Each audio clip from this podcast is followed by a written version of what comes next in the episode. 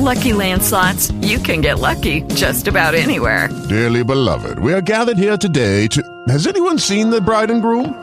Sorry, sorry, we're here. We were getting lucky in the limo and we lost track of time. No, Lucky Land Casino, with cash prizes that add up quicker than a guest registry. In that case, I pronounce you lucky. Play for free at LuckyLandSlots.com. Daily bonuses are waiting. No purchase necessary. Void where prohibited by law. 18 plus. Terms and conditions apply. See website for details.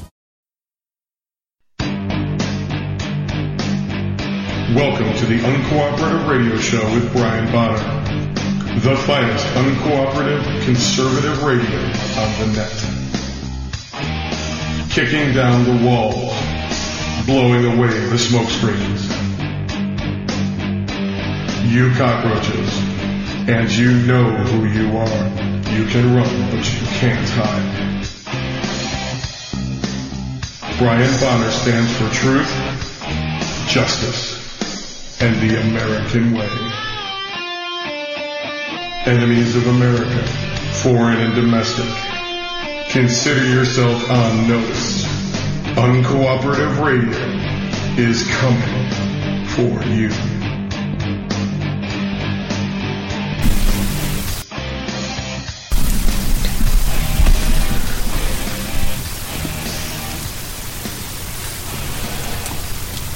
Oh! Okay, and welcome to the Uncooperative Radio Show. I'm your host, Brian Bonner from Uncooperative Blogger. You're listening to UncooperativeRadio.com. And I'm here with my lovely wife and producer, Susan. Say hello, Susan. Hello, American Patriots. All right, what are we talking about this evening? Well, on Thursdays, we start the show with the Pledge of Allegiance. You have some breaking news about the standoff in Oregon. And then we're going to jump right into the fight for our republic with the Second Amendment report. And we will not forget Benghazi. Then it's the economy, stupid, and the Fuzzy Muzzy report. Uh, George Washington was elected president today. We'll review if we get to it. Well, not today.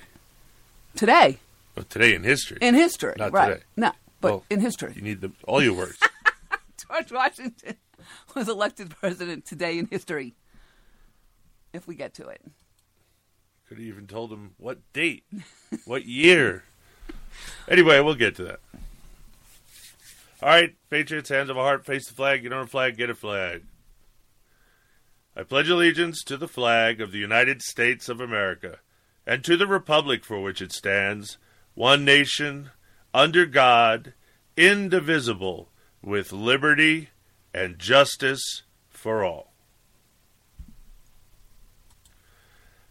And you must have a button to push. no, no, you're going to talk about the uh, news you found. Oh, it's not here in the copy. It says second I know amendment. because we just changed it like now, right, right that was before the 20 show. minutes ago. All right, so we're going to start with this article I got here from OregonLive.com. That's OregonLive.com. Sheriff Bundy meet on neutral ground to discuss ending refuge occupation. I could pretty much stop there if I wanted to, because that's the end. They, gave they gave away the ending. All right. From this is from Crane. I don't know where that is. Hammy County Sheriff Dave Ward, backed up by two other sheriffs, met face to face Thursday with protest leader Ammon Bundy, Bundy to bring a peaceful end to the week long occupation of the Malheur National Wildlife Refuge. Quote, I'm here to offer safe escort out, the sheriff told Bundy. Go back and kick it around with your folks. I don't know. I think you're outnumbered, Sheriff. Sheriff plans to call Bundy on Friday to see what he and his group have decided. The parley lasted between five and ten minutes and took place in the open at the intersection of a state highway and the back route to the refuge. It was another in a series of twists and turns this past week that have drawn national and international attention to this sparsely populated high desert country. Ward was encouraged to reach out directly to the militants at a town hall meeting Wednesday night in Burns that drew an estimated 400 people. Okay, they're not militants. Where did it say? Oh, yeah. to the militants. Yeah. Well, they're militia, so I guess that gets in militant. Militant. I don't know. You know how they see this. They think these people are a bunch of crazy lunatics. They don't realize this is just the beginning. It gets, only gets worse from here. And officers, be prepared for it. You better figure out what side you're on. You're with the people, you're with the government. If you're with the government, you're the enemy. End of conversation. Uh, where were we going? It's somebody Burns. Okay. Several speakers urged the sheriff to do just what he did Thursday, and several ranchers had volunteered to join him if needed to end the occupation. They saw a strong showing from Harney County. Sorry, it's not Hammy, it's Harney. Harney County that wanted them to go home, the sheriff said after his brief session with Bundy. Ward was accompanied to the remote location by Sheriffs Brian Wolfe of Baylor County and Andy Long of Tillamook County, as well as three rigs carrying heavily armed law enforcement officers. Uh, you're lucky to kick off a shooting right there. You don't show up to a parlay with all that. It's just one or two people, and that's it. Bundy and about 20 other militants took over the headquarters compound of the refugee on Saturday, and additional protesters have been arriving in the past day. Bundy, a member. Wait, I, th- I remember those numbers being higher than that when it started out. How did we get down to 20? And they're militia members, not militants. Now it's too many times using the word militants, especially when you call it militant Islam. That's what I was going for. Well, you didn't go there. Well, I was waiting for you to get there. Well, there you go. No, again, they're go- they're going to vilify us, we the people. We're the enemy. No, we're not. We the people gave you, sheriff, your power. What's going on with my corner of what is this? I'm using uh, I'm just using Firefox tonight for some reason, and all these notifications are popping up on the right hand side of my lower screen, lower right hand corner. I have no idea where it's from. It's all all about Bundy though. I got 291 new comments. wow. All right, so uh, 20 other militiamen took over the headquarters compound. It was more than that. I don't know how it got down to 20. This happened on Saturday, and additional protesters have been arriving in the past day. Bundy, a member of the Arizona ranching family, has said repeatedly that the occupation was to protest the imprisonment of two Harney County ranchers and to demand that the federal government turn over ownership of federal land to local control because that f- government owning federal land is unconstitutional except for what they need to fulfill their constitutional obligations uh, forts, magazines, and other needful buildings. No parks, no monuments, no nothing. All of that federal land belongs to the states. That's where they're coming from, and of course, they're not going to be quoted properly. They're going to twist everything around to make them sound like they're crazy. You know, but the papers did that in the during the revolution too. Um, when I do the Women of the Revolution show, Deb has read a couple of articles, and it was the same crap. You know, they were twisting around their words, and you know, this paper was for it, the other paper wasn't. I mean, it, it went on during the Revolutionary War as well. So the only point to remember is it's going to take crazy to get rid of this government. So color me crazy. Um, and I get interrupted again. I don't know where I was. Uh, I said repeatedly that the occupiers protest imprisonment. Uh, the, the meeting happened in one of the most remote spots in Oregon, near where Highway 78 intersects with Lava Bed Road. This is largely flat terrain, sage country that hosts few people and sustains thousands of cattle. No, it's not sage country. It's where sage is an invasive species problem country, and that's why the the the Ammon Ammon. Oh no, who was it? Uh, I forget their name now. That that's why they were put in jail because they tried to burn the. Well, they did. They burnt the sagebrush on their land, but it got out of control because they didn't know they were doing another another burn in the forest. They were the ranchers weren't informed, so it got out of hand. It got onto federal land. Nobody was hurt, and but because of that, the judge threw him in jail. That's called managing the land. You have to get rid of the sagebrush. If, when cows eat sagebrush, it makes their meat taste like crap.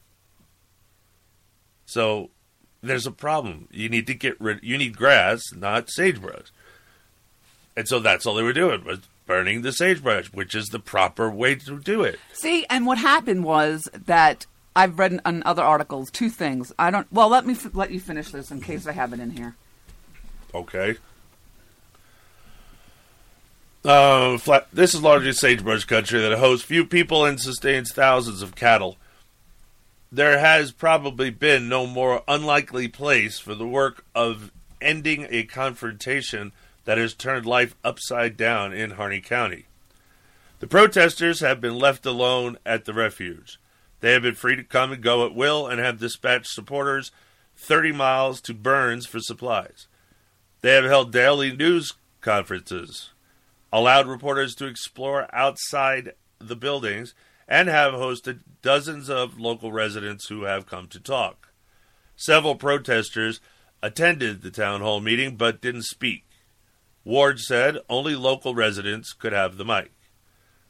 It has been the face of law enforcement response to the takeover, though the FBI is leading the investigation of the compound seizure. Uh oh, here's where it gets bad.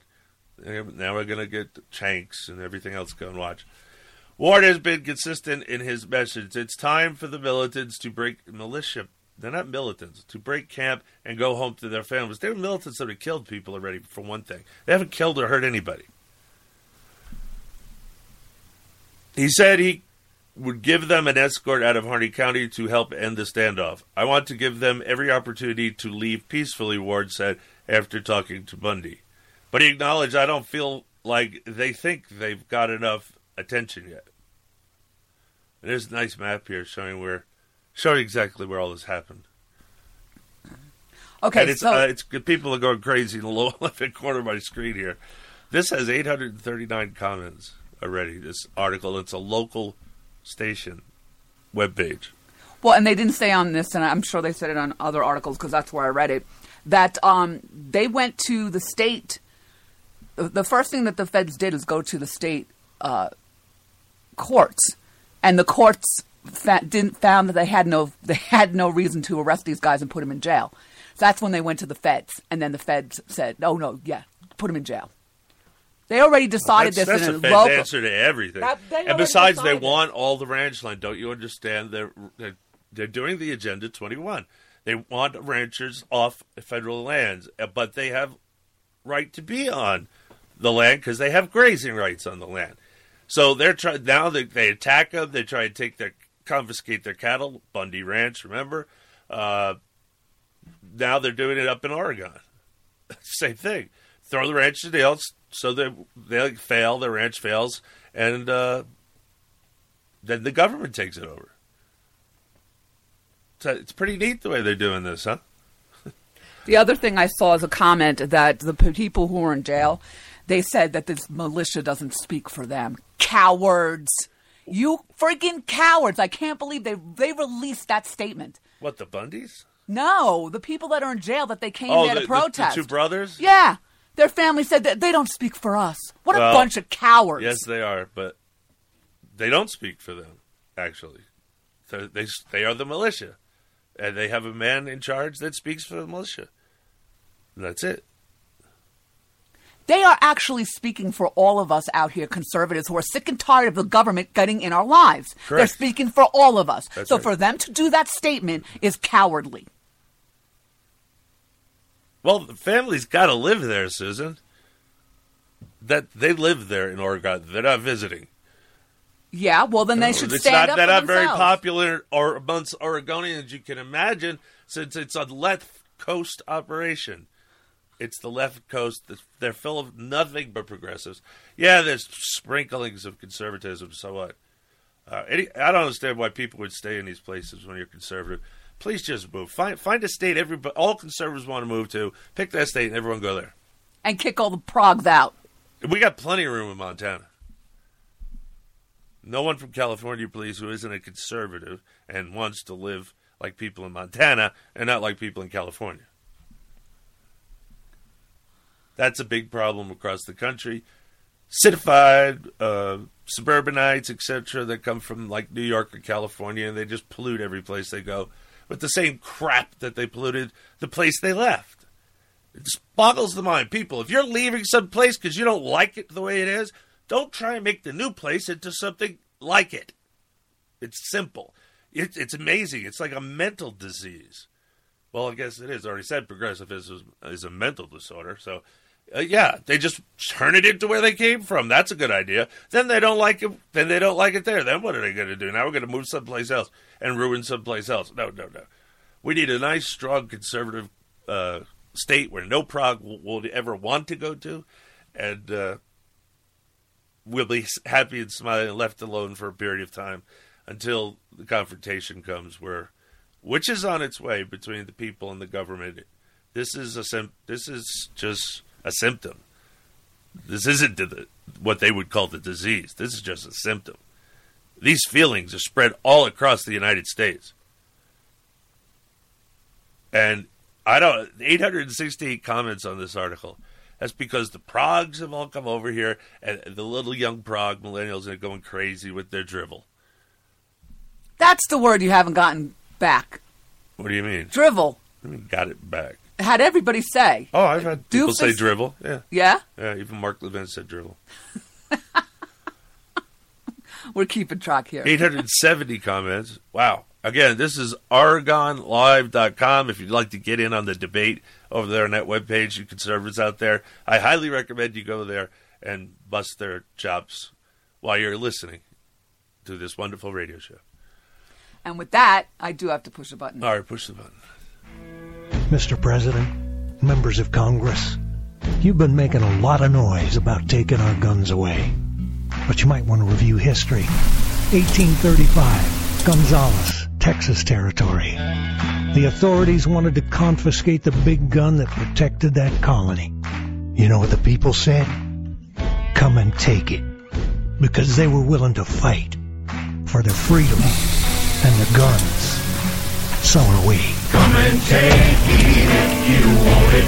Come and take it if you think you can. Come and take it, but I warn you, you'll have to pry it from our cold dead hands. We want the freedom that God gave us, so you best not cross that line. If you want this gun, you gotta come through us and take it. One shot at a time. Just like Gonzales, we're keeping our guns.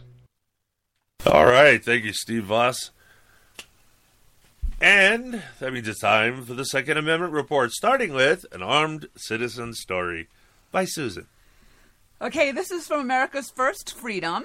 It's a magazine of the NRA. Yeah, get over it. Okay, let's see. What do you get over it? Who does who does the left hate? Who does the left constantly say is the one that's in their way? The NRA. Yep. Enough said. Yep. On election day 2014, Jonathan McCormick was at home watching television. His wife was asleep nearby and his children were out playing when a man wearing a bandana entered, struck a pistol to McCormick's head, and demanded money.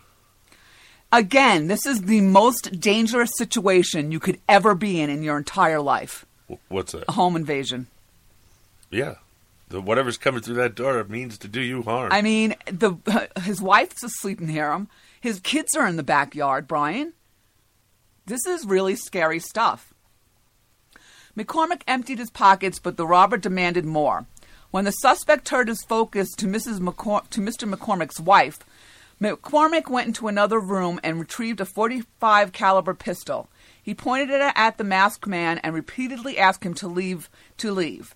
Instead, the trespasser raised his gun, prompting McCormick to shoot him. The robber died. Yay! While no charges were filed against him, McCormick has received threats against his family via social media. He responded, What would you do if someone came in and pointed a gun at your family? Who wouldn't do the same? The Tennessean, Antioch, Tennessee, 1116 2014. What the hell is going on with people down in the South? What in the wide, wide world of sports is going on? This is Tennessee, for goodness sake. This is Tennessee. Yeah, there are criminals everywhere. Well, no, I'm talking about he's getting now he's getting threats from his family by social media in Tennessee. He's not getting any charges against him. Why He's is he getting to- threats? he- because of him killing this guy. But why would they threaten him? I don't with know. what That's are they threatening with? That's what he said. Threatening him with what? It said while no What he- charges were filed against him, McCormick has received threats against his family via social media. Oh no, not by his family, not from his family, at his family, Susan. That's, That's why what I I had you. said. Re- no, you did not. You let the listeners decide. no, you did not say that. He was getting threats via social media. What the hell is going on? You said by his family, not by his family, not from. I actually said from his family. His family is the one getting the threats from social media, strangers on social media, left wing lunatics. You know, the left wing liberal progressive socialist commie fascist statist bastards. Which there's so many useful idiots amongst the millennials out there. Uh, sorry, sorry if you're a millennial because, and you're a conservative or libertarian, real libertarian because you you you, you got no friends, man. It's, just not it's not good. Anyway, I need something to prop this up with, Susan. I've been looking for. Okay, in a minute. Okay, well, I'm, I'm trying. It's overheating. I was wondering if it would run cooler without the battery in it, but it doesn't run cooler without the battery in it. For the record. All right. Uh, so we did the armed citizen. Now it's time to go to Infowars. Why? I don't know. Why not?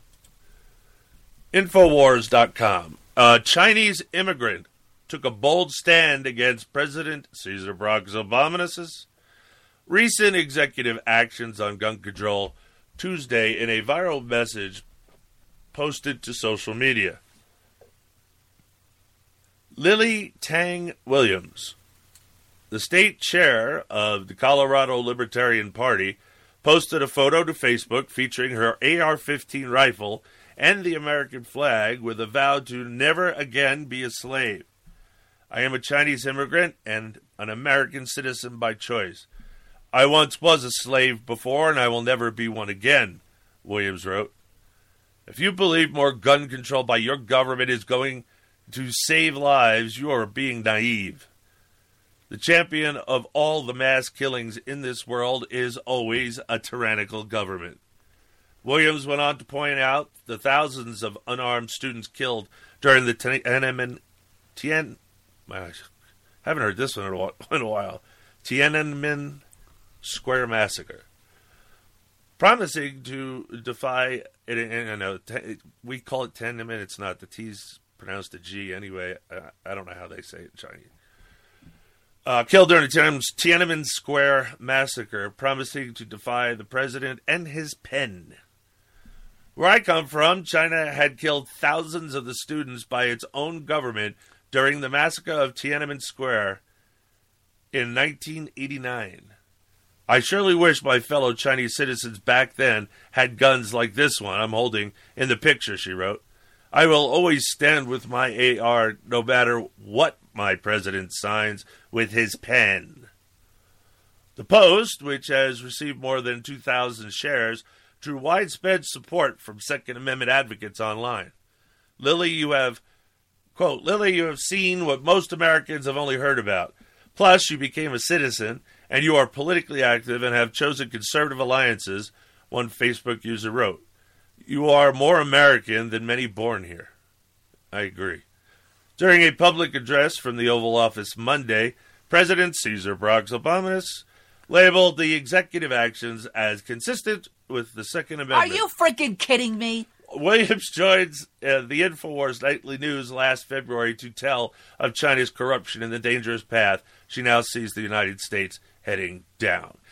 Hey, I heard that statement too. I'm surprised he didn't burst into flames after he said it. I know. How could it possibly be when it clearly states the people's right to keep and bear arms shall not be infringed? That is the most important part of the Second Amendment. It doesn't say the militia's right. It doesn't say the guards' right. It doesn't say the government's right. It says the people's right to keep and bear arms shall not be infringed. It is explaining why all those other things before it had had to be. in order to have blank, the people's right to keep and bear arms shall not be infringed. Shall, strongest word legally you can use for not. Must, if it shall not. Actually, I'm sorry, shall is must. Uh, so must, and infringed means touched in any way. So must not be touched in any way. How can they have one, one gun control law? They're not allowed one gun control law. None. And that was the way it was before the Second Amendment was ratified. It was or, the Constitution didn't give them any power over guns. That now did it? No, there was no mention of firearms at all. Right? Right. And the Commerce Clause was exactly the same as it is today. And yet the government did use the Commerce Clause to get involved in commerce because they knew that's not what it meant. It was meant to make commerce flow freely between and amongst the states. In other words, uh, make sure no state is tariffing other people's goods going through it, uh, blocking passage of, of, trade through their through their state via waterways or land, etc. All this stuff was going on in the Articles of Confederation, and that's why they sent delegates to fix it. But there's nothing in the Constitution before the amendments that even mentions the word firearm or guns. Two words, sorry, or guns. Um, it's not there. It's not there for a reason. They have no power over it. That power is left to the states and the people, respectively. So we know Obama doesn't know anything about the Constitution. We know the only thing he knows about the Constitution is how to subvert it. We know that's what all constitutional lawyers do. Oh yeah, the overwhelming majority of them uh, just destroy the Constitution. That's what they do. Twist it, the courts twist it, and mangle it until it means the opposite of what it was supposed to mean. And no, liberty amendments will not save us. Those liberty amendments may kill us, but they won't save us. It certainly won't restore the republic. It'll permanently destroy the republic. I defy you to read those things and decide whether the government has any power over what Levin's giving them in his Liberty Amendments. He is granting them power that they have stolen. The stolen power disappears the minute we get back in control. But you amend the Constitution to make those things legal, then there's no reason to even do anything, right? It's all gone. It's all good now. That's it. Everything they're doing is legal. It's just controlled. And his idea of controlled is having the federal government be the watchdog of the federal government. Now, who thinks that's smart? Who doesn't know that that's not what the founders did? I, they they gave us a constitutional republic with an extremely limited central government, just enough power to occupy, and all the power left with the states and the people, mostly people. These would take all that power away and oh, we're gonna we're gonna veto the president. Well, then the Supreme Court decides, and if the Supreme Court decides, then it goes to the legislative branch. Wow, the fox guarding the henhouse. And you wonder why I get so damn ticked off at people that are supposedly on my side. With That we're going to go to a commercial break. Sun Cooperative Radio Show. Stay tuned, cause we'll be right back.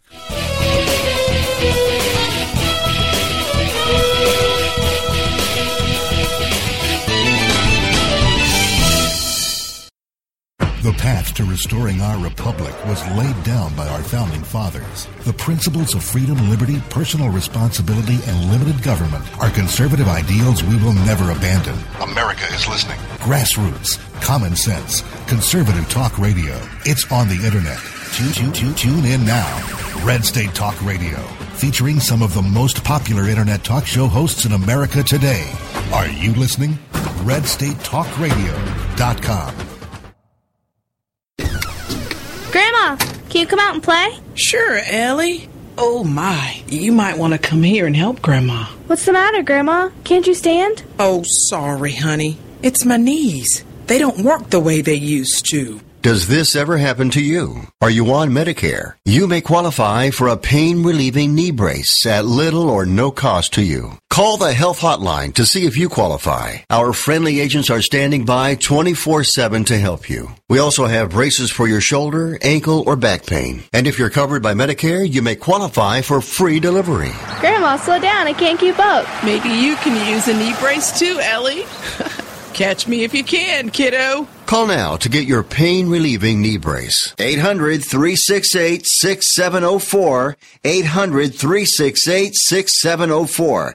800 368 6704. That's 800 368 6704. If you're struggling to pay or haven't been making your student loan payments, listen carefully to this urgent alert. Have you been out of school for 10 or more years and you're still making your student loan payments? Are your student loans past due or even in default? Can't go back to school because of an old student loan problem? We can help you if you qualify. Your student loans can be taken out of default. We can stop the wage garnishments, stop the collection calls, and stop the seizure of your tax refund. Give yourself a break. Stop the stress and see if we can help you reduce your student loan payments. One quick 10 minute call could solve them right now. So call the Student Loan Helpline now. 800 215 6813. 800 215 6813. 800 215 6813. 800 215 6813. This is a fee based document preparation service to help you access free government programs. Call for complete details, not available in all states. Do you use Viagra or Cialis? Have you been thinking about trying Viagra or Cialis? What if we could promise you the same results for less than $3 a pill? If you're paying $20 a pill for Viagra, you're getting taken to the cleaners. Our pill delivers the exact same results for less than $3. We'll do the math for you. You save more than $16 a pill for the same results. Want more? We'll give you 40 blue pills or 40 yellow pills for $99 and add four more pills free. You save more than $500. You don't have to be a rocket scientist to know what to do next. You need to call 800 764 9168 and get your 44 pills for just $99. Stop overpaying for Viagra. Call us and start saving a ton of money for the exact same results. Ordering is fast and easy with your pills delivered to your door in an unmarked package. Call us right now, 800 764 9168. 800 764 9168. That's 800 764 9168. If you are successful at what you do, whether you're a doctor, a lawyer, a business owner, or you have a great career, you understand the concept of protecting yourself. Well, are you protecting yourself, your family, and your assets with quality term life insurance? Consider these possible rates. A man age 45 non-tobacco user could obtain $1 million of coverage for as little as $75 a month, and this rate is fixed for the next 10 years. We specialize in policies of $500,000 and above. A man age 50 non-tobacco user may be able to obtain $500,000 of coverage for as little as $115 a month. And this rate is fixed for the next 20 years. We have great rates for smokers too. Call the Term Lifeline now. 800 430 1891. 800 430 1891. 800 430 1891.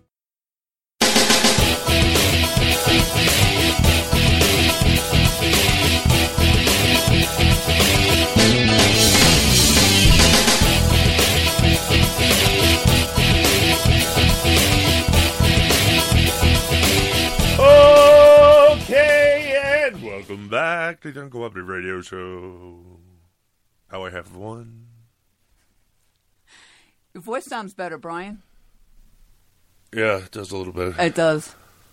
Yes. He's got a terrible sinus problem. Poor baby. No, that's not. That's not what's bothering my throat is bothering me, like it is right now. Actually, Mm. and so then plus the post nasal drip, it's fun. Growing old is absolutely a sport. Uh, yes, it's not for the faint of heart, or as they say, getting old ain't for wusses. They actually used a different letter, but you know what I'm saying. All right, again from Infowars. Americans skeptical of so called man made climate change could lose their Second Amendment rights under Obama's latest executive order. Yes, Washington even it's used executive orders. Oh, you go. Boy, the commies got you parroting nonsense.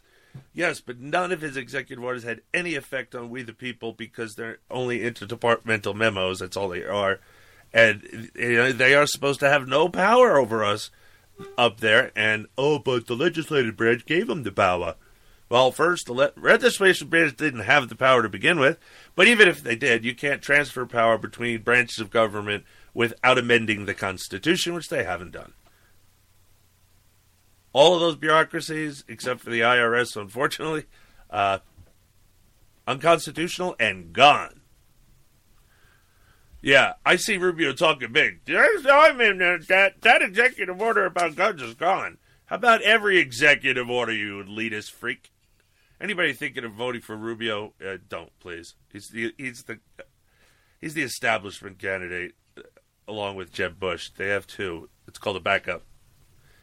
And he, we already know his true colors. Oh, I'm not for amnesty. I'm never going to go and vote for amnesty. He's told people in Florida. What's the first thing he did? He got involved in the Gang of Eight, and it was Rubio's idea, Rubio's plan, and comprehensive immigration reform, just like McCain. So I, I don't understand how we need another John McCain that's younger. Yeah, he could be there forever. Think about it. How long has McCain been there? I don't know. Longer than I can I care to remember. I don't remember him getting he by the time I was waking up to politics, he was already there. And he's still there. And it's amazing how you people just refuse to understand if you think it's only R or D and the R happens to be a progressive, then you might as well vote for the D and get that guy out of office. And then next time around, you can get the other guy back out of office by voting for the Republican. But this time, they may give you someone that's actually worth talking to and voting for. Anyway, let's get back to InfoWars. Americans skeptical of so called man made climate change could lose their Second Amendment rights under Obama's latest executive order, considering that psychologists have said global warming skeptics are mentally ill.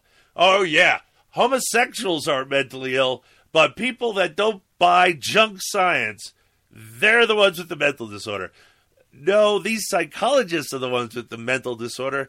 There's the people that go into psychology they usually go into it because they have their own mental problems to deal with. So just remember that when you plop down money for the guy sitting there going, "Tell me how how that makes you feel for an hour," and charges you I don't know how many bucks an hour. Just remember they they got their own mental problems, uh, and that's why they're all required to see other psychologists.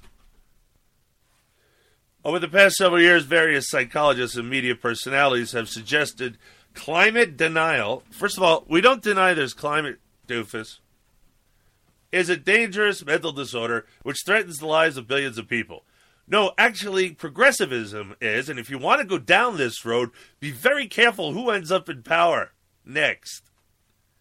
Because if it's a conservative, uh, he's going to add you to the list because you're a progressive, and that's a mental disorder.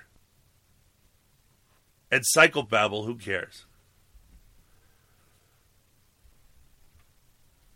For example, in 2009, the, the University of West England hosted a major conference on climate change denial. Again, we don't we don't deny climate and we don't deny climate change.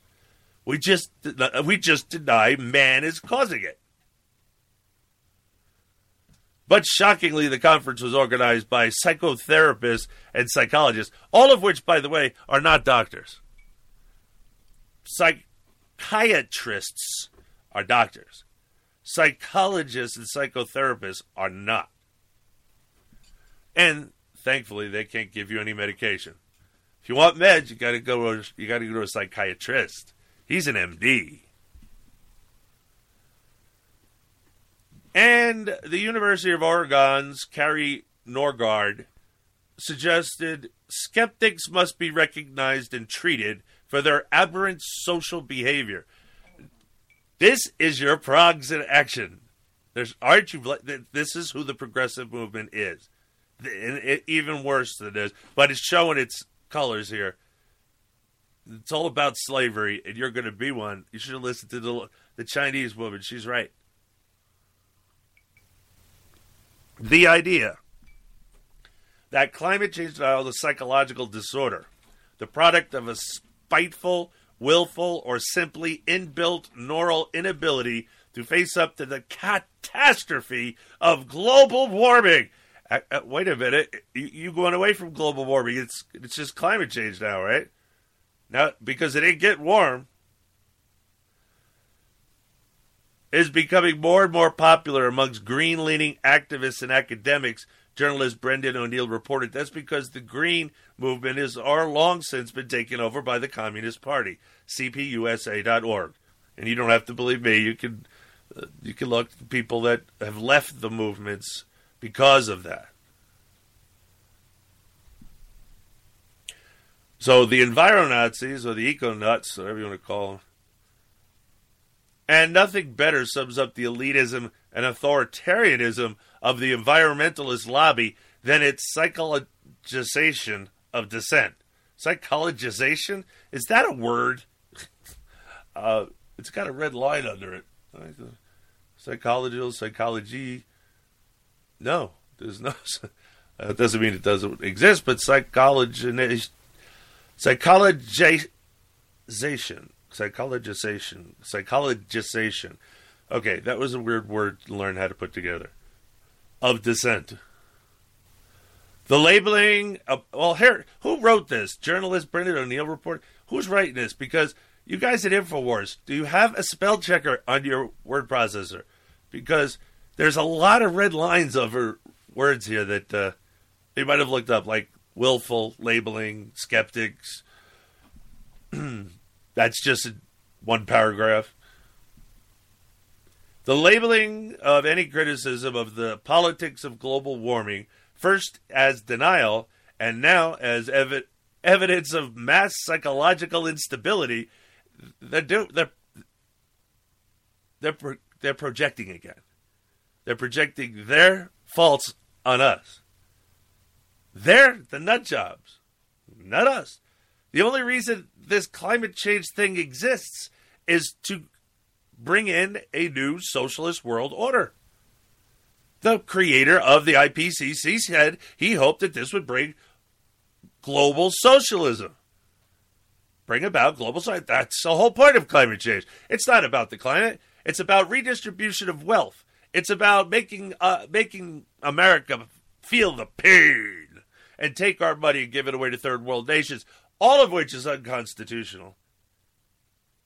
I'm sorry, since he didn't call it a treaty and he didn't go through proper treaty channels, that's not a trade treaty. It's only a trade agreement, which which is not binding to the American people. Sorry.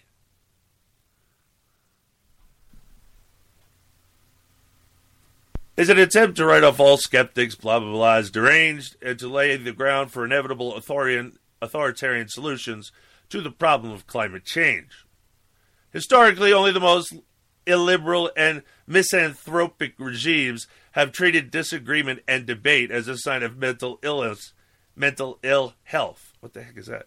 He added.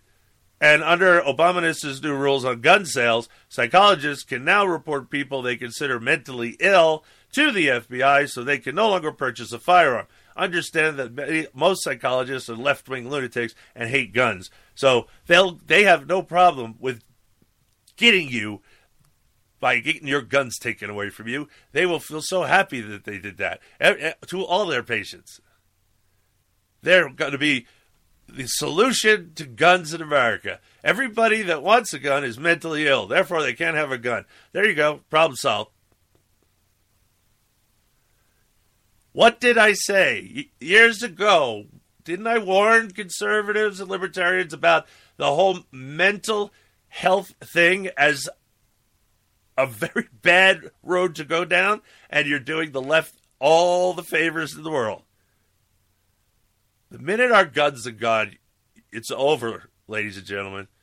If you don't want to live in a country that has guns, you need to move. Because when we take back control, everybody's going to have a gun. And if you don't like guns, you should go move someplace else.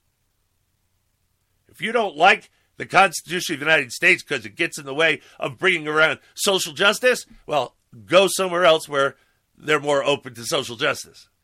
It's not in the Constitution, so it doesn't exist.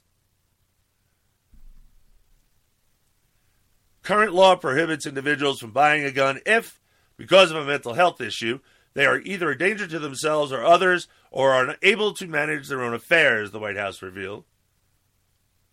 Yeah, what about it? They are in danger to themselves or others. If if someone is a danger to themselves and others, Obamanists, they are committed.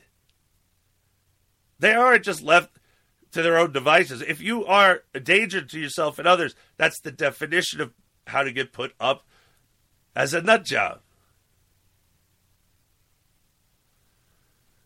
And they're going to say that anybody that owns a gun is a danger to themselves or others.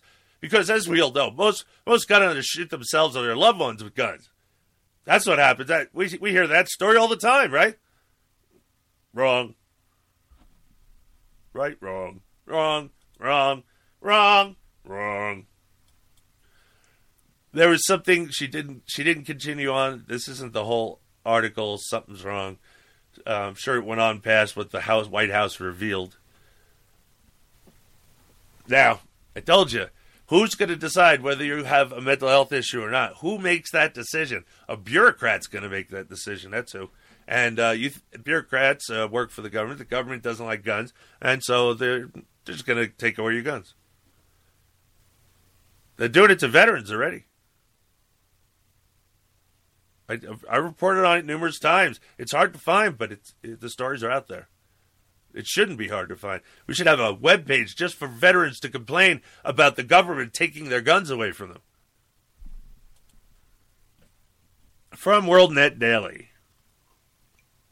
Among the provisions of what Baracus Obama calls common sense measures to stop gun violence, uh, you want to stop gun violence, give more people guns which critics condemn as the president's latest unconstitutional end runs around Congress.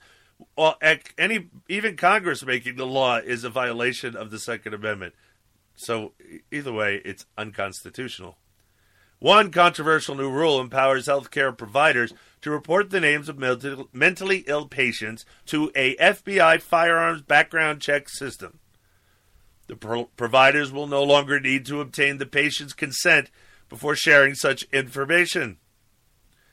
Obvious problems with this measure have been cited, such as the effect of discouraging battle scarred military veterans from seeking mental health care for fear of losing their right to possess a firearm. And they should, and they shouldn't. And by the way, don't take those psych meds they're giving you. Watch, be careful of those antidepressants and SRIs.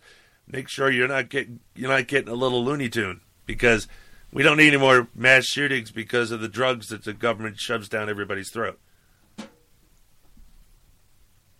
But journalist David Kupelian, author of the influential new book, The Snapping of the American Mind, even questions whether Obama's far left administration might possibly be tempted to use this new rule to target dissidents, outspoken critics, conservatives, Christians, constitutionalists, and the like, as mentally impaired or unstable and therefore unfit for gun ownership. Don't laugh, Kupelian said. The left, which in today's American America don't, dominates not only government, but also psychology and social sciences. Social sciences was created by, you guessed it, socialists. It's in the title, social has a proven track record throughout modern history of demonizing and pathologizing, pathologizing conservatism and Christianity. In fact, Kupelian noted he predicted this very sort of thing in The Snapping of the American Mind in that recently released book he wrote. You know, this is exactly what happened in all the communist countries. They the first thing that we had to everyone had to do was hide from people that they normally would be able to tell about themselves, especially health. It was the first thing that they've done in all these communist countries. You know, the the ones coming back from the military, you don't have to worry about getting on the list because you're already on it. Every everybody who was deployed that came back to the United States is on the list. You can't get guns, and they will come and take your guns away if they find out you have them, because you obviously are suffering from PTSD. Everybody that goes to war suffers from PTSD, so you can't have a firearm. This is the kind of stuff that's going to go on. It's only starting now. You have no idea.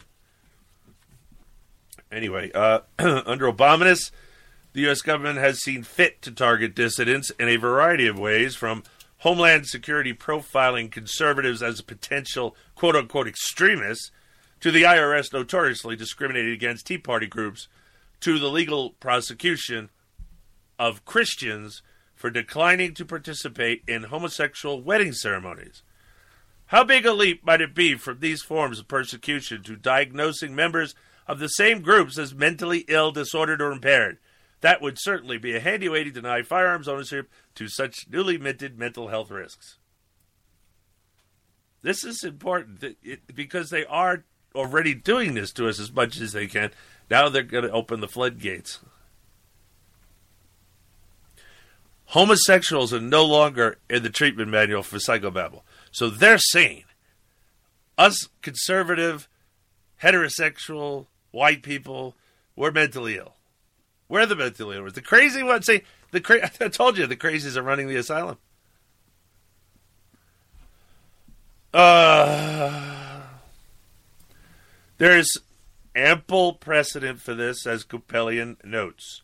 In the Soviet Union, brave dissidents who spoke out against communism were diagnosed with invented conditions like philosophical intoxication and sluggish schizophrenia and were confined in psychiatric hospitals for treatment. Even today in America, conservatives are constantly slammed with labels that imply some sort of mental disorder, Kupelian writes in his book. Consider those who complain their once great country has been overrun with illegal immigrants, aliens, are branded xenophobic, a pathologically pathologic pathologizing these words are killing me. Pathologizing They are. label implying it's just these words are made up. I've, where did these pathologizing? That's putting two words together and making a new one. Pathologizing label implying one as a phobia, a mental disorder. Opponents of radically redefining marriage are homophobic, a made up pathologizing, pathologizing. If I look at the word, I can't say it. Pathologizing label. Those objecting to Islamist Muslim subversion of the United States are Islamophobic. Another made up pathologizing label. Some with biphobia for people who don't like to be around bisexuals and transphobia for people uncomfortable around transgender people. No, it's it, phobia means irrational fear. Being uncomfortable around transgender, how is that irrational? They just don't like being around them. We- have to like being around people that are freaks. Look, I'm sorry. Transgendered people need to be in the in the circus where they always have been before, along with the hermaphrodites and the rest of them. Uh, this is just sickening. I- I- had to, this whole homosexual thing has just absolutely got me to the point where I'm disgusted by it. I, I now no longer want to even hear from a homosexual. I don't care how they vote or who they are. I just don't care anymore. I'm tired of it. Abby Normal. Remember Frankenstein, young Frankenstein, Abby Normal? Yeah. That's a progressive. They'd be Normal. But the problem is the progressives are running the whole country because they intentionally infiltrated it. Everywhere from the school system to the governments to I mean, every part of our lives we're interacting with progs they're in government. And they're in charge. They because in this country, the government governs us, tells us what to do, makes us do things we don't want to do. That's not legal. in this country.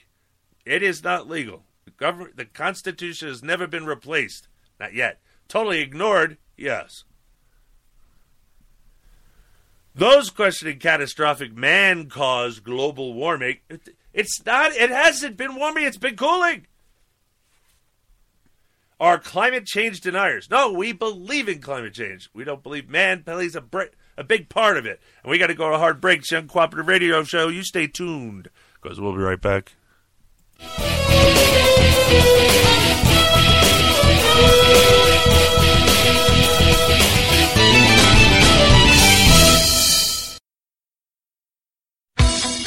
This is Jeff Carlisi from the Band 38 Special. Let us never forget that police lives matter.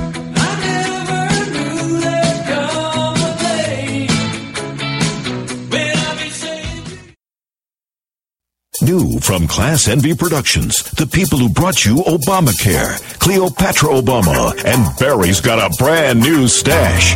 An all new exploitation picture starring Barack Obama, Michelle Obama, and a cast of millions and millions of unemployed Americans who all got the shaft. Members of Congress and my fellow Americans, while on vacation, working on my new, new jobs plan, I realize there are steps we can take right now to improve people's lives. But I, I want to continue to build roads and bridges, protect union jobs, and pay people to sit at home for another year. And every proposal I've laid out will be paid for by our children. There is the man who never had any other plan except the. You damn right. He's the cat who won't slow down when the country's going south. From the Shut! Can you dig it? You see, this cat Barry is one dumb mother. Shut your mouth. I'm just talking about Obama. Oh, okay. He's not a complicated man, but nobody understands him but his woman. Michelle. Barack! Barack! You didn't eat the apples in your Happy Meal, but I don't want to. The Shaft, now playing in an economy near you. you Damn right. Welcome to the Red State Cafe. My name's Darla. You ready to order, sweetie? Your omelets are made with organic eggs, right? They come from a chicken's ass. That organic enough for you, sugar? Uh, what's your pork? Is it steroid free? It is by the time Chef Earl is done with it, honey. Well, how about your chicken fried steak? That's made with free range chicken, right? Free range. We can't afford to give it away, darling. Look, I don't see it on the menu, but can you just make me a progressive omelet? Sugar, you're in the wrong restaurant.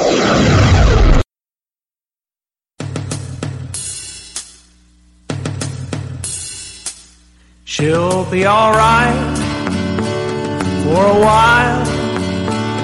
For a while, she can smile until Barack comes back and she goes on the attack, and it doesn't work.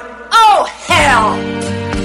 You know I taught her well. You couldn't tell that she fakes crying. Operation Homefront operates programs with the goal of making a difference in military family quality of life. They serve younger families of deployed service members, typically in the ranks of E1 through E6 in all branches of the armed forces. Operation Homefront provides a wide range of programs and is dedicated to helping the families our troops leave behind. For more information, please visit their website at operationhomefront.net. The private sector is doing fine. President Obama's promise to get national unemployment under 8% has not yet been realized. 40 consecutive months of 8% unemployment or more. Uh, the private sector is doing fine. The recovery has kind of slowed down. You can see that in our jobs numbers. Uh, the private sector is doing fine. It's the weakest recovery we've ever had. Uh, the private sector is doing fine. There isn't a hell of a lot to, that we can do to change human behavior. We keep making laws to try and change human behavior. You can't do it. I think you can accept it and, and feel how you would feel in that position. You're being conned into Keynesianism and socialism now.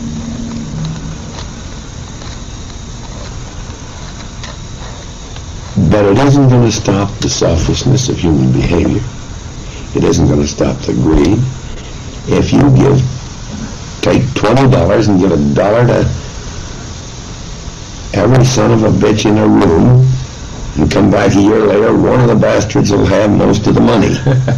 I mean, it's just human nature, and you're not gonna you're not gonna whip it with a lot of laws. I think when you make people conscious, as communication gets better, and you make people conscious of somebody in trouble, starving or something like that, the average person will help.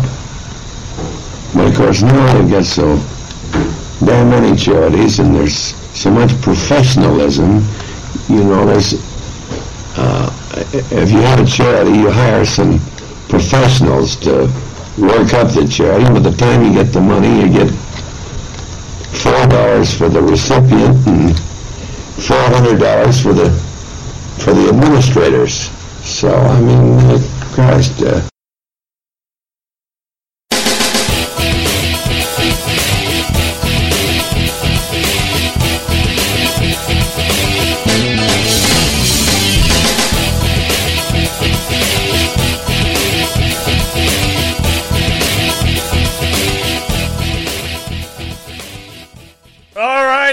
welcome back to the Uncooperative Radio Show.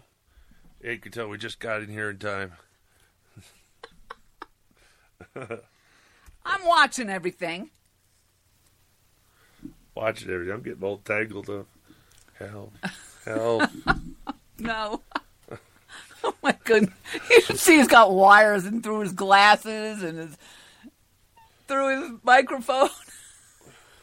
Get off of me. Oh, I give up. I can't see what he's doing and I can't help him. All right, welcome back to hour two of the Uncooperative Radio Show.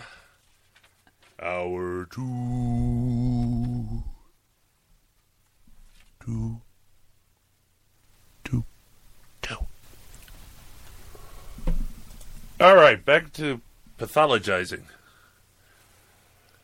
the question, the questioning catastrophic man-caused global warming are climate change deniers, an epithet designed to convey not merely pathological denial, but moral equivalence to Holocaust d- deniers. In other words, dangerous derangement. That's a, that's the definition of a progressive, isn't it?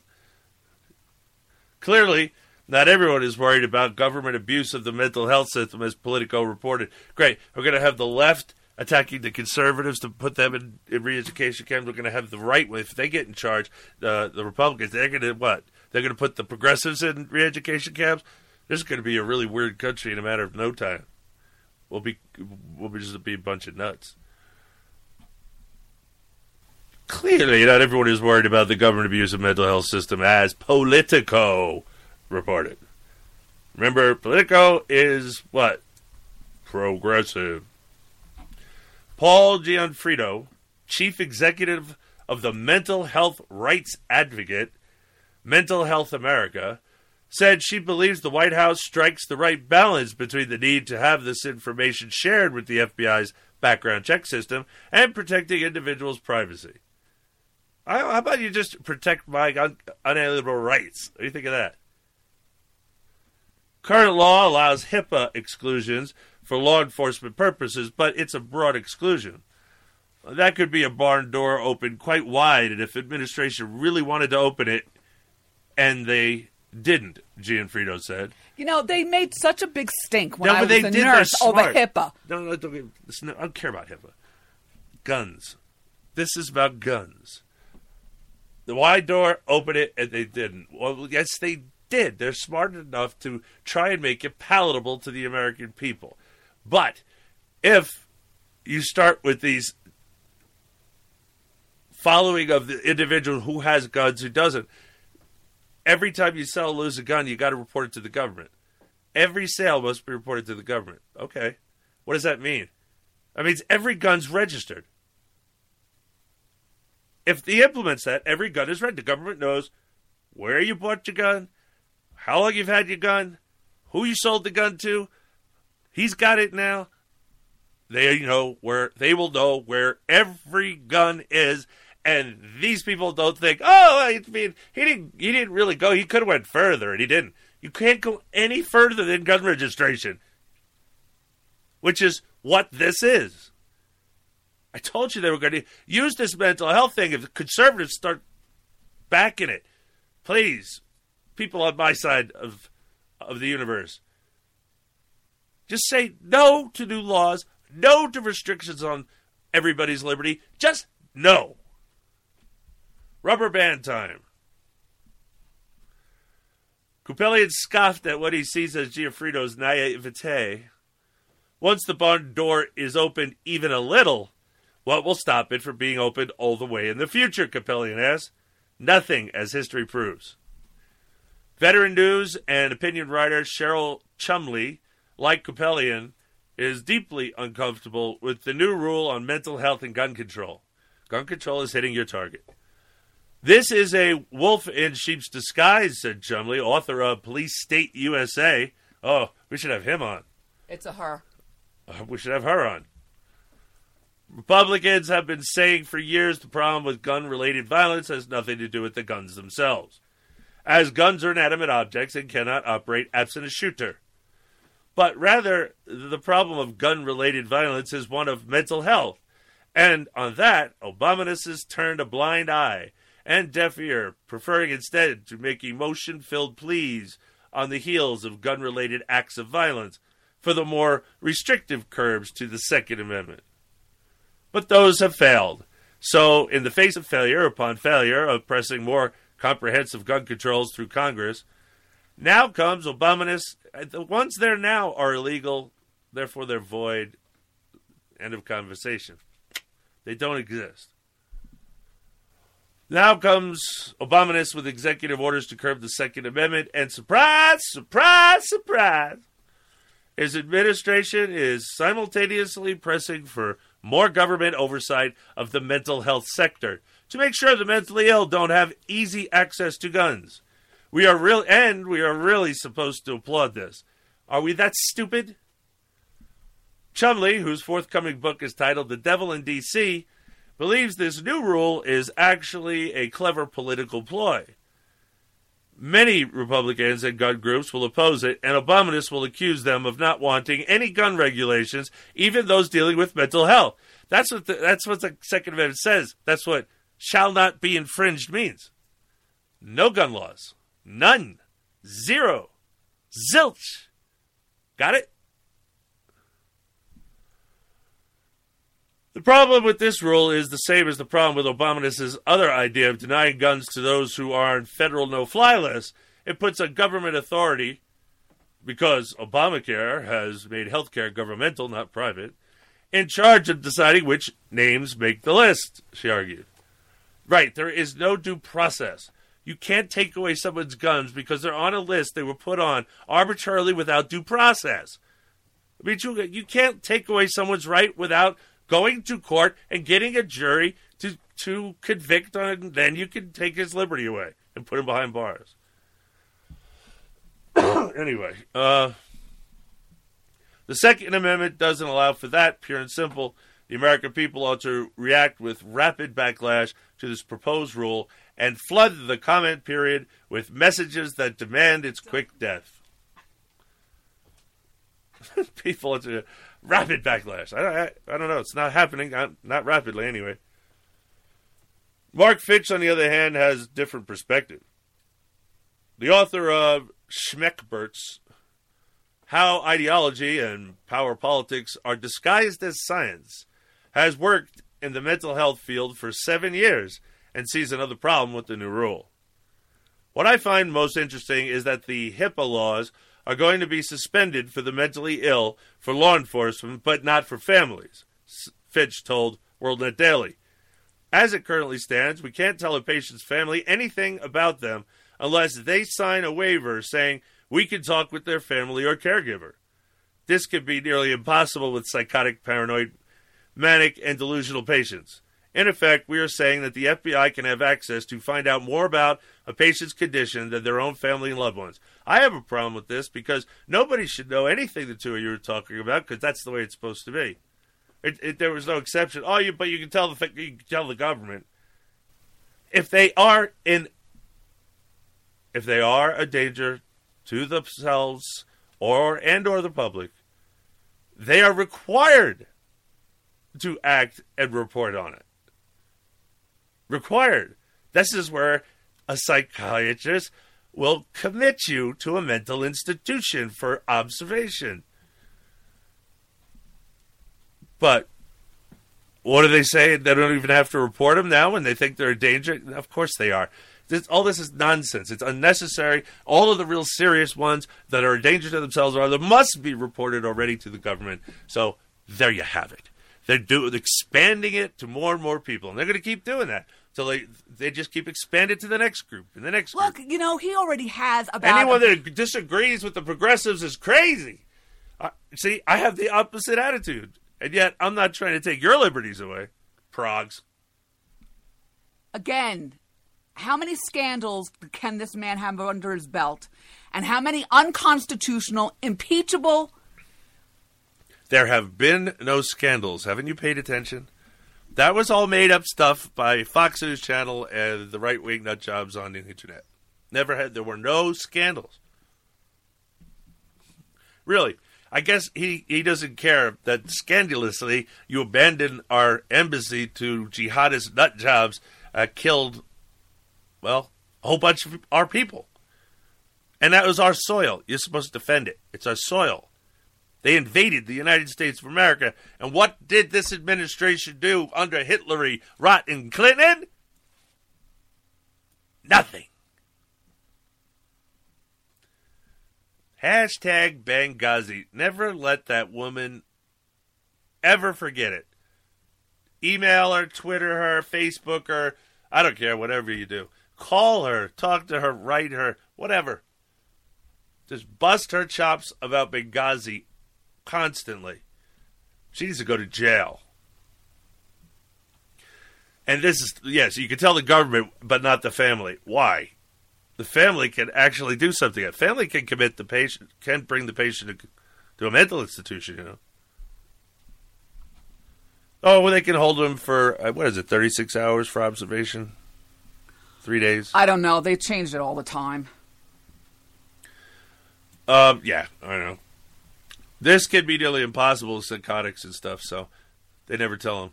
The answer, according to Fitch, is to amend HIPAA so that families, not the government, have greater access to information about their mentally ill loved ones. Uh, I think that's a mandatory. That should be a mandatory notification. Your your loved one is crazy. I- I think they have a right to know. Fitch also questions whether the new rule will actually be used against patients with only mild symptoms. If it's not, then the rule doesn't add anything to current law, he reasoned. If it is necessary that the patient be reported to the FBI, then they should probably be involuntarily committed to an inpatient unit, which would automatically prevent them from obtaining a firearm under current law, he said. There you go. That's exactly what you said. Correct. Brian, we don't have to listen to this man about anything. Nope, you we don't. You don't have to listen. You have to pay attention because this stuff is happening regardless of what you think. He's implementing it. Period. What do you mean? Uh, you don't want to know what he's doing? Oh, let's not listen to the Obama because he's destroying the country. What's more, Fitch said increased reporting of mental ill patients to the background check database would not do much to prevent mass shootings because many mentally ill mass shooters are experiencing a break for the first time. So they may have broken no laws until their commission of the mass shooting. And current law prohibits their family from forcing them into treatment unless they break a law. If you want to get people help and treatment early, families should be empowered to force the patient to get help and be able to monitor their progress as they receive treatment. I'm sorry. I I, I got to be careful here. You're talking about somebody's liberties. Taking somebody's liberties away should only be done under due process. Because you know, there's a whole kind of reasons that families might not like each other, and you know, use this as a way to be vindictive. You see what I mean? Some of you know because you have that kind of family. Uh, I know. I don't. But, but have much of a again, again, just because we say we don't agree with the progs, we don't agree with climate, that You're freaking- crazy. We're crazy. All that's all we have to say. But we say we we say progressivism is a mental disorder. So shouldn't all progressives be interned for a time where they can be psychologically evaluated? Because only a moron works this hard to become a slave. You're fighting for slavery. You think you're fighting for? I don't know what you think you're fighting for. Uh, but this left wing, liberal, progressive, socialist, copy, fascist, bastard nonsense. I'm gonna what you label it. I don't care. Anything away from the Constitution is evil, wrong, period. And if that's the case, progs must have a mental disorder because they work and they scream and they cry to for every law that's going to turn them into a serf. They have to be crazy. Why would anyone in their right mind work to enslave themselves? Intern all the progressives. Let's figure them out. No, not in mental rehabilitation centers like the left wants to do to us. Uh, no, just a place where they can talk to people on a couch for a while till they can solve some of their issues and get their brain unscrambled. Once they're able to think for themselves and they're not crazy anymore, of course they'll become conservatives. Because to not be conservative is crazy. Anyway, what does it do is open privacy laws to the federal government when the families of mentally ill patients are the ones who could truly make the difference.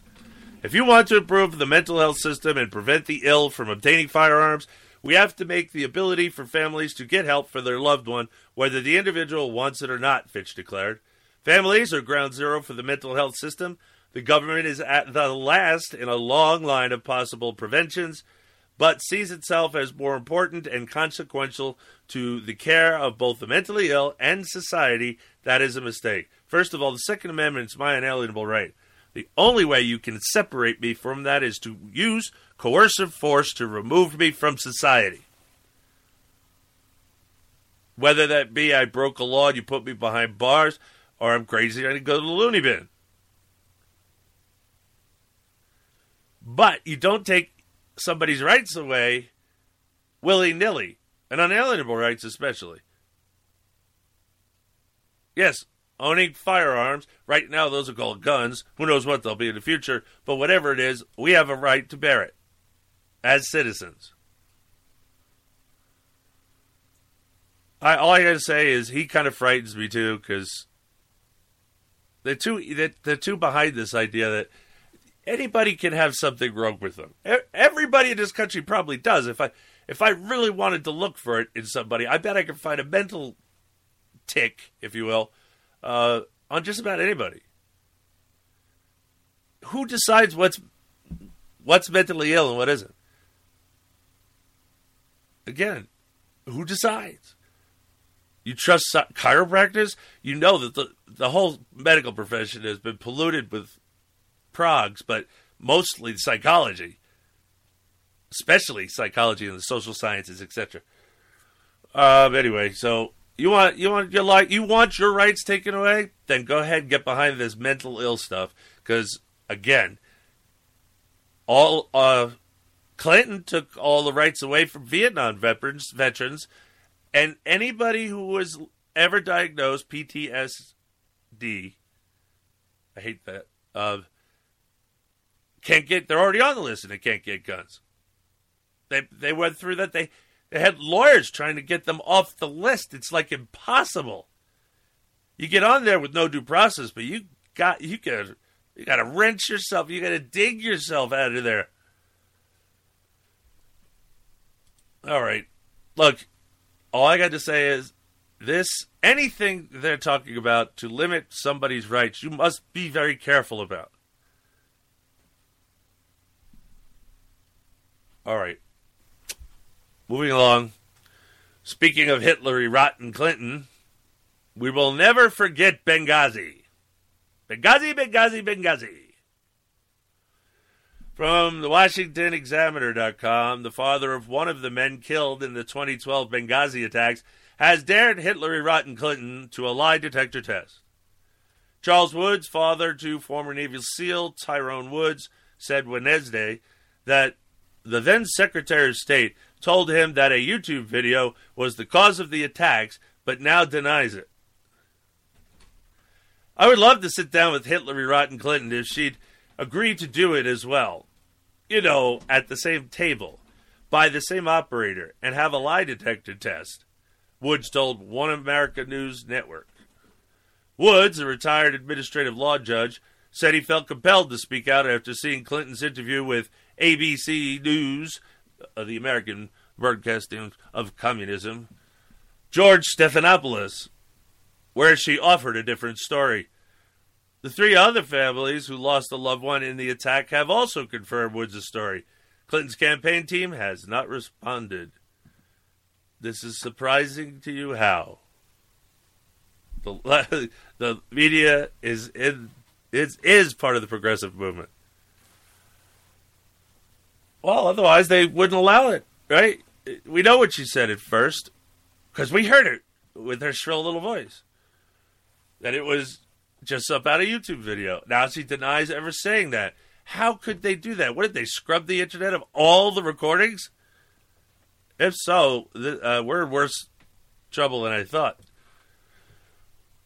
All right, so uh, Hitlery, bye Hitlery. I, I hope you're the nominee because there's no way you're gonna, no way you can win. I shouldn't say that. Look who won twice.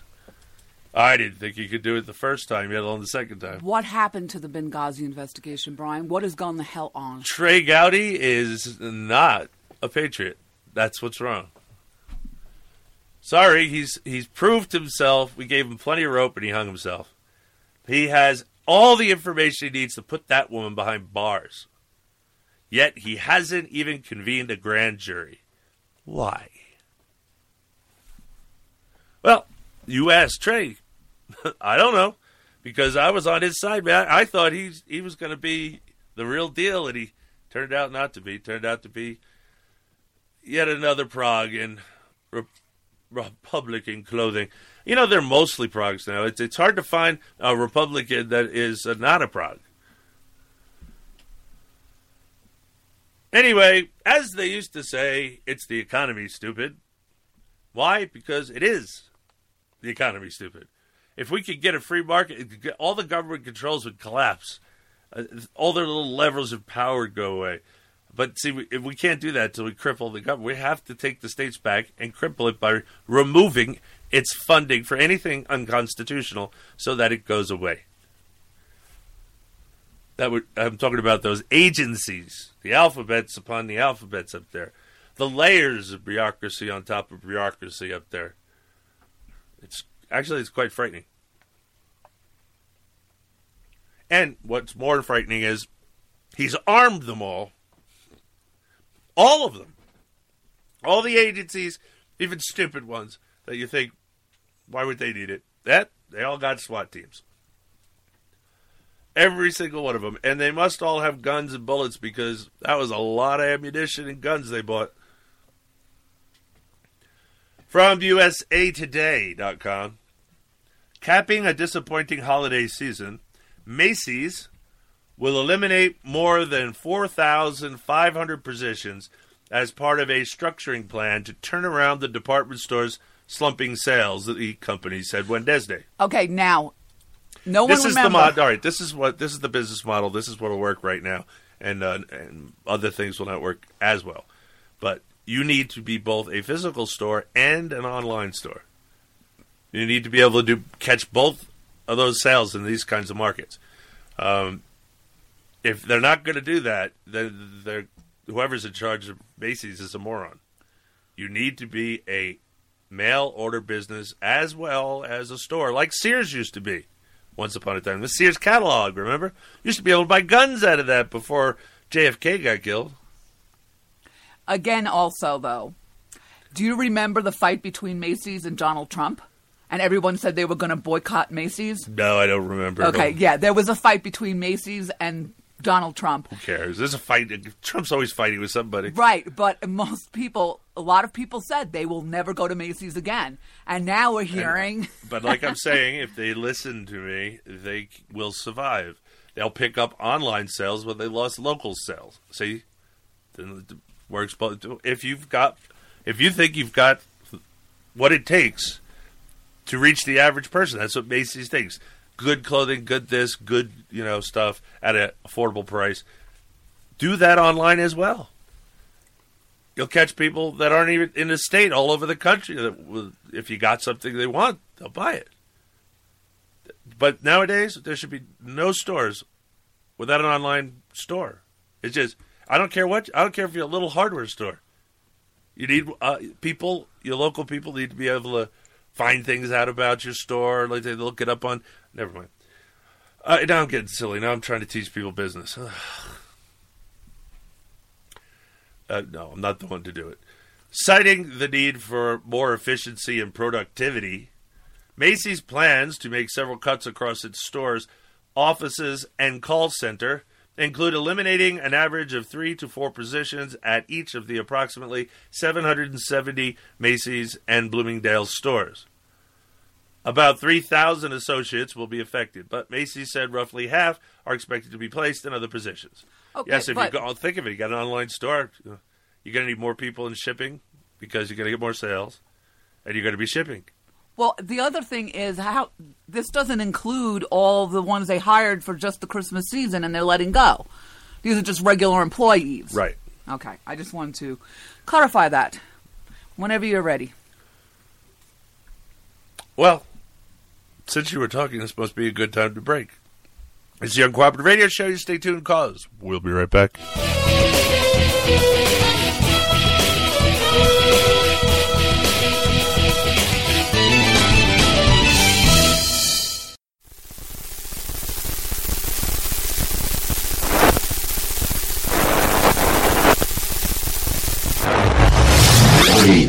Socialists. You will be assimilated. Your individual liberties, personal freedoms, and mental individuality will be added to our own. Resistance is futile.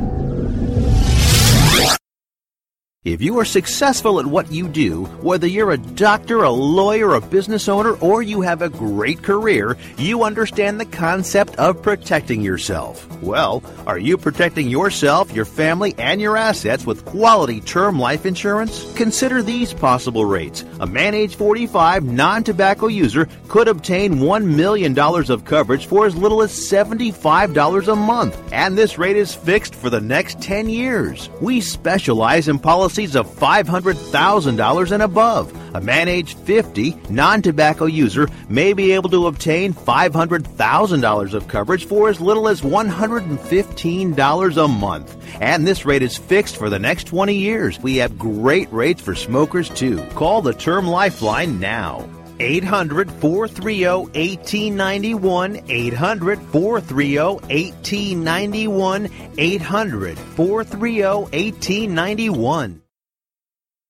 Do you use Viagra or Cialis? Have you been thinking about trying Viagra or Cialis? What if we could promise you the same results for less than $3 a pill? If you're paying $20 a pill for Viagra, you're getting taken to the cleaners. Our pill delivers the exact same results for less than $3. We'll do the math for you. You save more than $16 a pill for the same results. Want more? We'll give you 40 blue pills or 40 yellow pills for $99 and add four more pills free. You save more than $500. You don't have to be a rocket scientist to know what to do next. You need to call 800 764 9168 and get your 44 pills for just $99. Stop overpaying for Viagra. Call us and start saving a ton of money for the exact same results. Ordering is fast and easy with your pills delivered to your door in an unmarked package. Call us right now, 800 764 9168. 800 764 9168. That's 800 764 9168. If you're struggling to pay or haven't been making your student loan payments, listen carefully to this urgent alert. Have you been out of school for 10 or more years and you're still making your student loan payments? Are your student loans past due or even in default? Can't go back to school because of an old student loan problem? We can help you if you qualify. Your student loans can be taken out of default. We can stop the wage garnishments, stop the collection calls, and stop the seizure of your tax refund. Give yourself a break. Stop the stress and see if we can help you reduce your student loan payments. One quick 10 minute call could solve them right now. So call the Student Loan Helpline now. 800 215 6813. 800 215 6813. 800 215 6813. 800 215 6813. This is a fee based document preparation service to help you access free government programs. Call for complete details, not available in all states. I'm Sheriff David Clarke, and I want to talk to you about something personal your safety. It's no longer a spectator sport. I need you in the game. But are you ready? With officers laid off and furloughed, simply calling 911 and waiting is no longer your best option. You can beg for mercy from a violent criminal, hide under the bed, or you can fight back. But are you prepared? Consider taking a certified safety course in handling a firearm so you can defend yourself until we get there. You have a duty to protect yourself and your family. We're partners now. Can I count on you? This safety message brought to you by the Milwaukee County Sheriff's Office.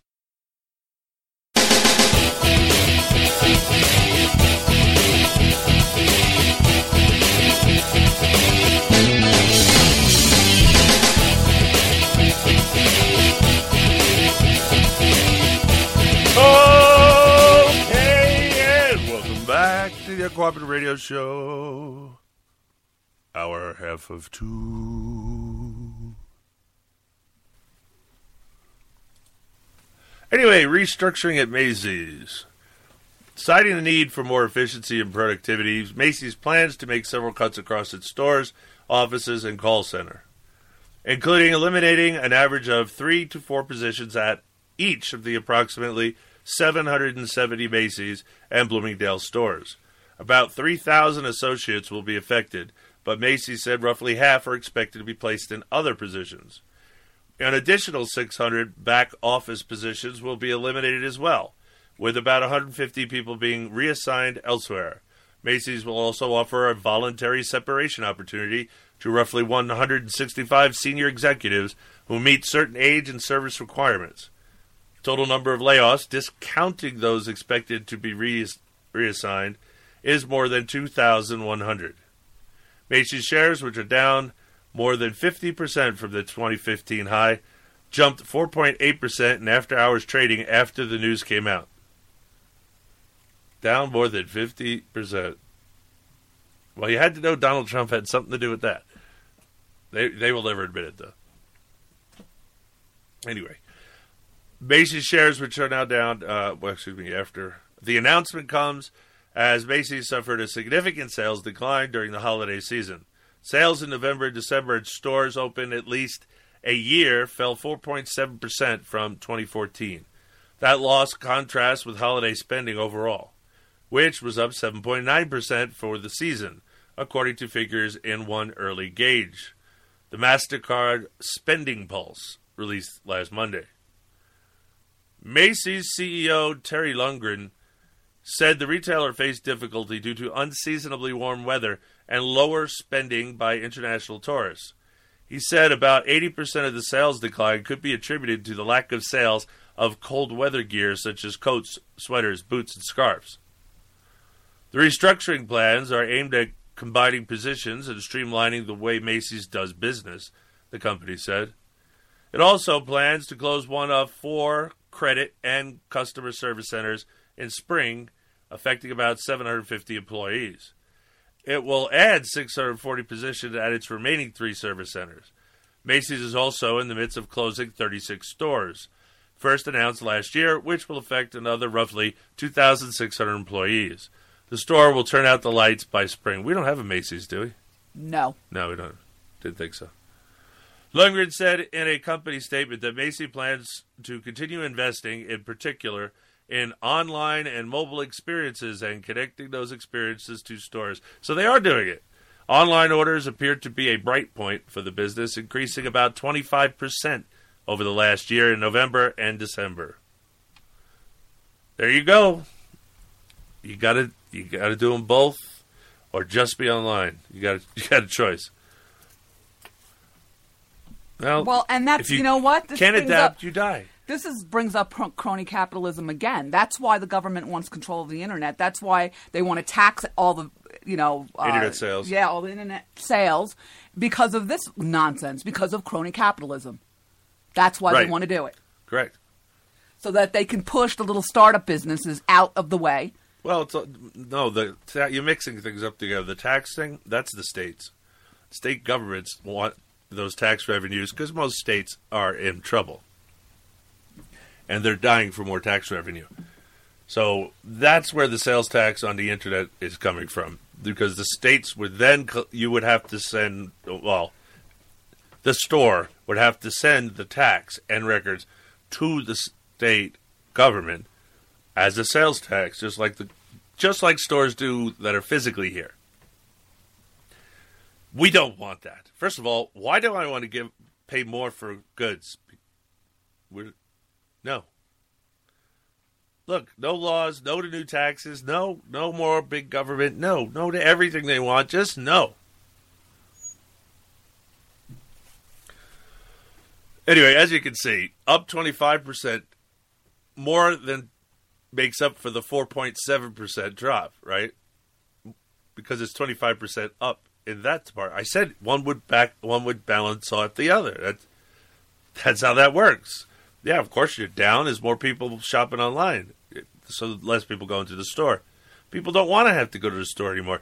People are getting meals sent to them like meals on wheels.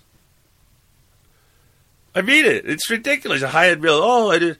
Who was it? Who's the one we like? Dana Loesch. She gets them, I guess. She's an advertiser for them, so she uses them. They're supposedly really good gourmet meals that you just have to reheat, and they send you every every day or every week. I forget. I guess it depends where you live. But yeah, they got they got online grocery stores. Well, they deliver it. Like you, you live in New York, New York, New York, New York City.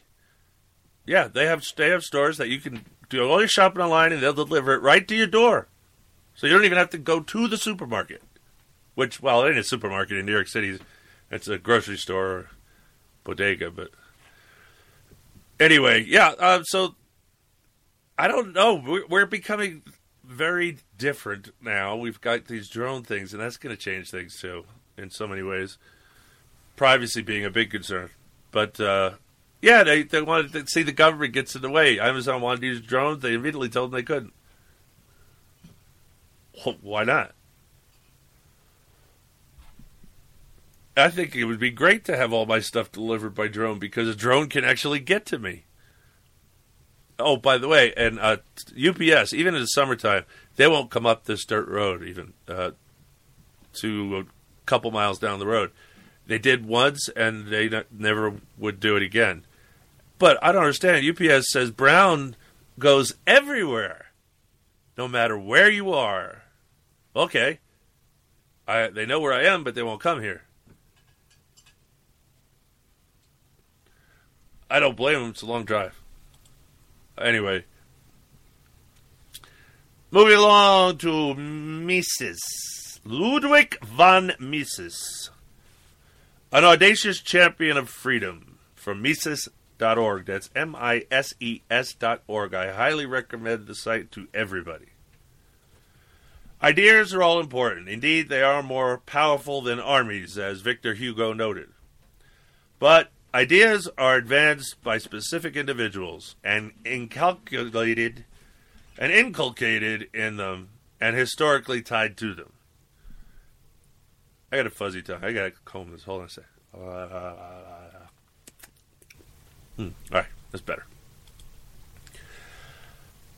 How blessed are we that we have not a criminal like Marx, nor a monster like Keynes to follow, but Ludwig von Mises, a hero as well as a genius. Mises was not only a dazzling economist and champion of liberty, but no communist or Nazi nor central banker could pressure him into doing the wrong thing. Born in 1871 in the city of Lemberg, then part of the Austro Hungarian Empire, he moved with his family to Vienna as a young man. Mises' father was a high executive in the Austro Hungarian Railways. The grammar schools and gymnasiums he attended, super high schools in our terms, still have his records. He was recognized as extraordinary from the first. Mises excelled as a student at the University of Vienna, earning a doctorate in economics and law. He wrote a book on housing policy before encountering Menger's principles and becoming an Austrian economist. economist.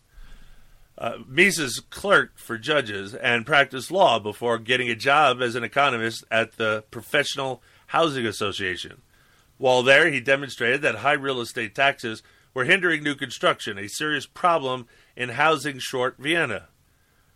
Through his papers and lectures, that is, the pure power of his mind, he brought about a cut in taxes, leading to more instrument, ugh, more investment in housing, exactly as he had predicted. Mises, uh, Mises has denied was oh man, what's wrong with me tonight? Mises was denied a paid position at the university despite publishing his astounding theory of money and credit. Before he founding of the Fed, he demonstrated that such a central bank would harm business and people to aid the government and its cronies, as well as bring on the business cycle of artificial booms followed by busts. Mises was an army officer during World War II, and we are privileged to have his medals at the Institute. At first, Mises was an economic advisor to the General Staff.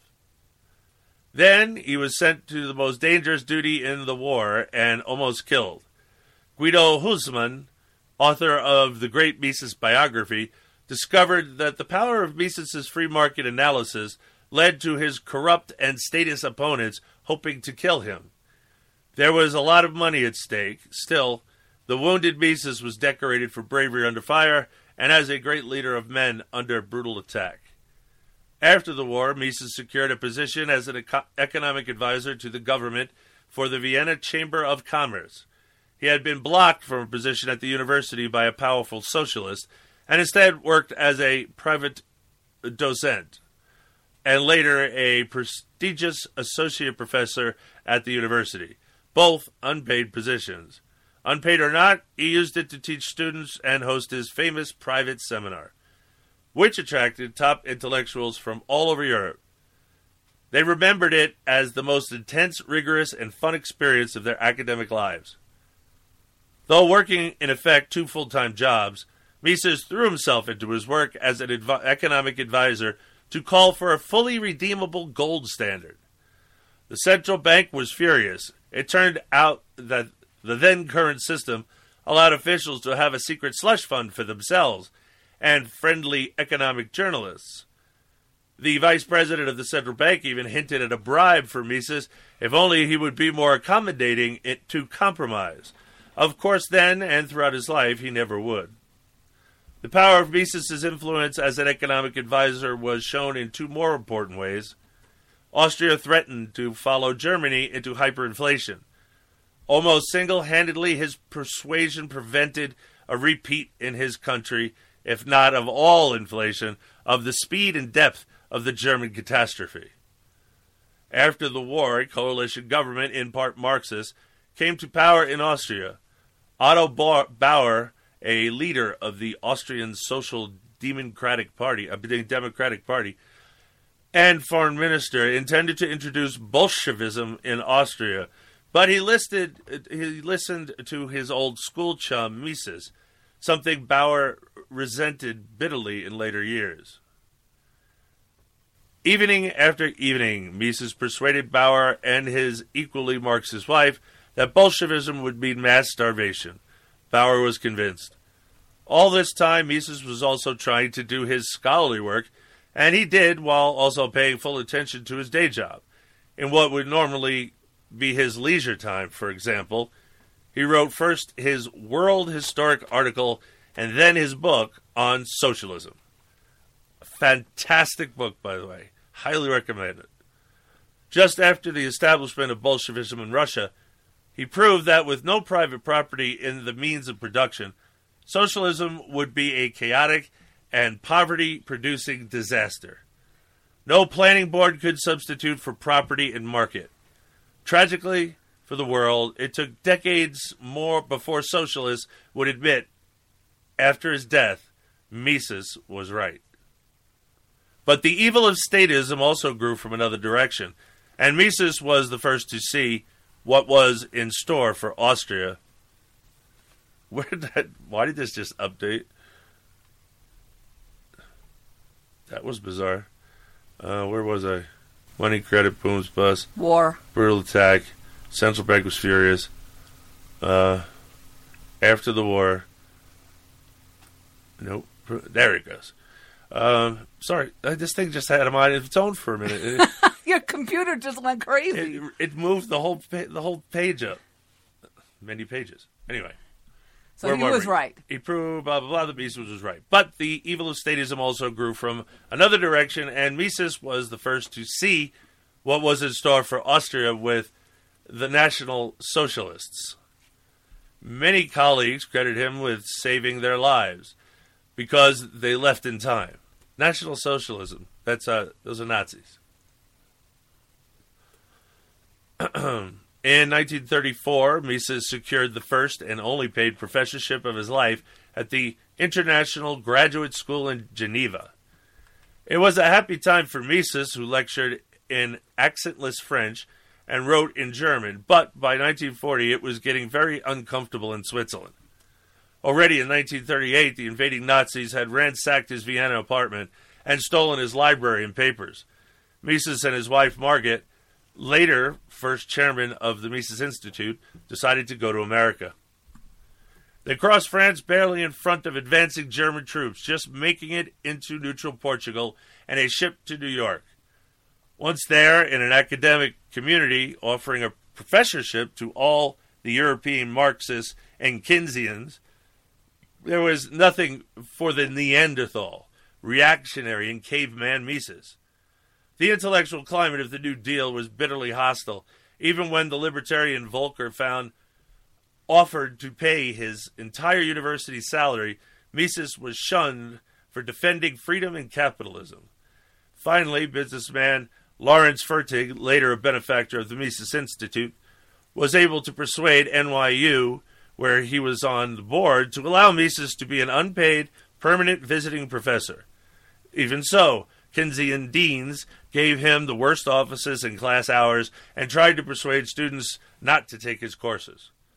Yet, though in a co- new country at almost 60, of whose language he had only a reading and writing knowledge to begin with, Mises was undefeated.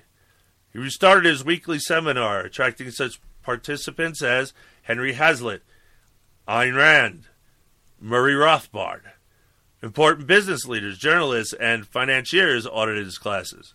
This drove other professors, said Robert Nozick, wild with envy. But Mises, never compromising his principles, just moved ahead, uncomplaining, undismayed, and unhindered. And it was in the 1940s that Mises completed his monumental treatise, Human Action, in which he reconstructed all economic analysis on a sound individualistic foundation. I got to get that book. I've never read that one.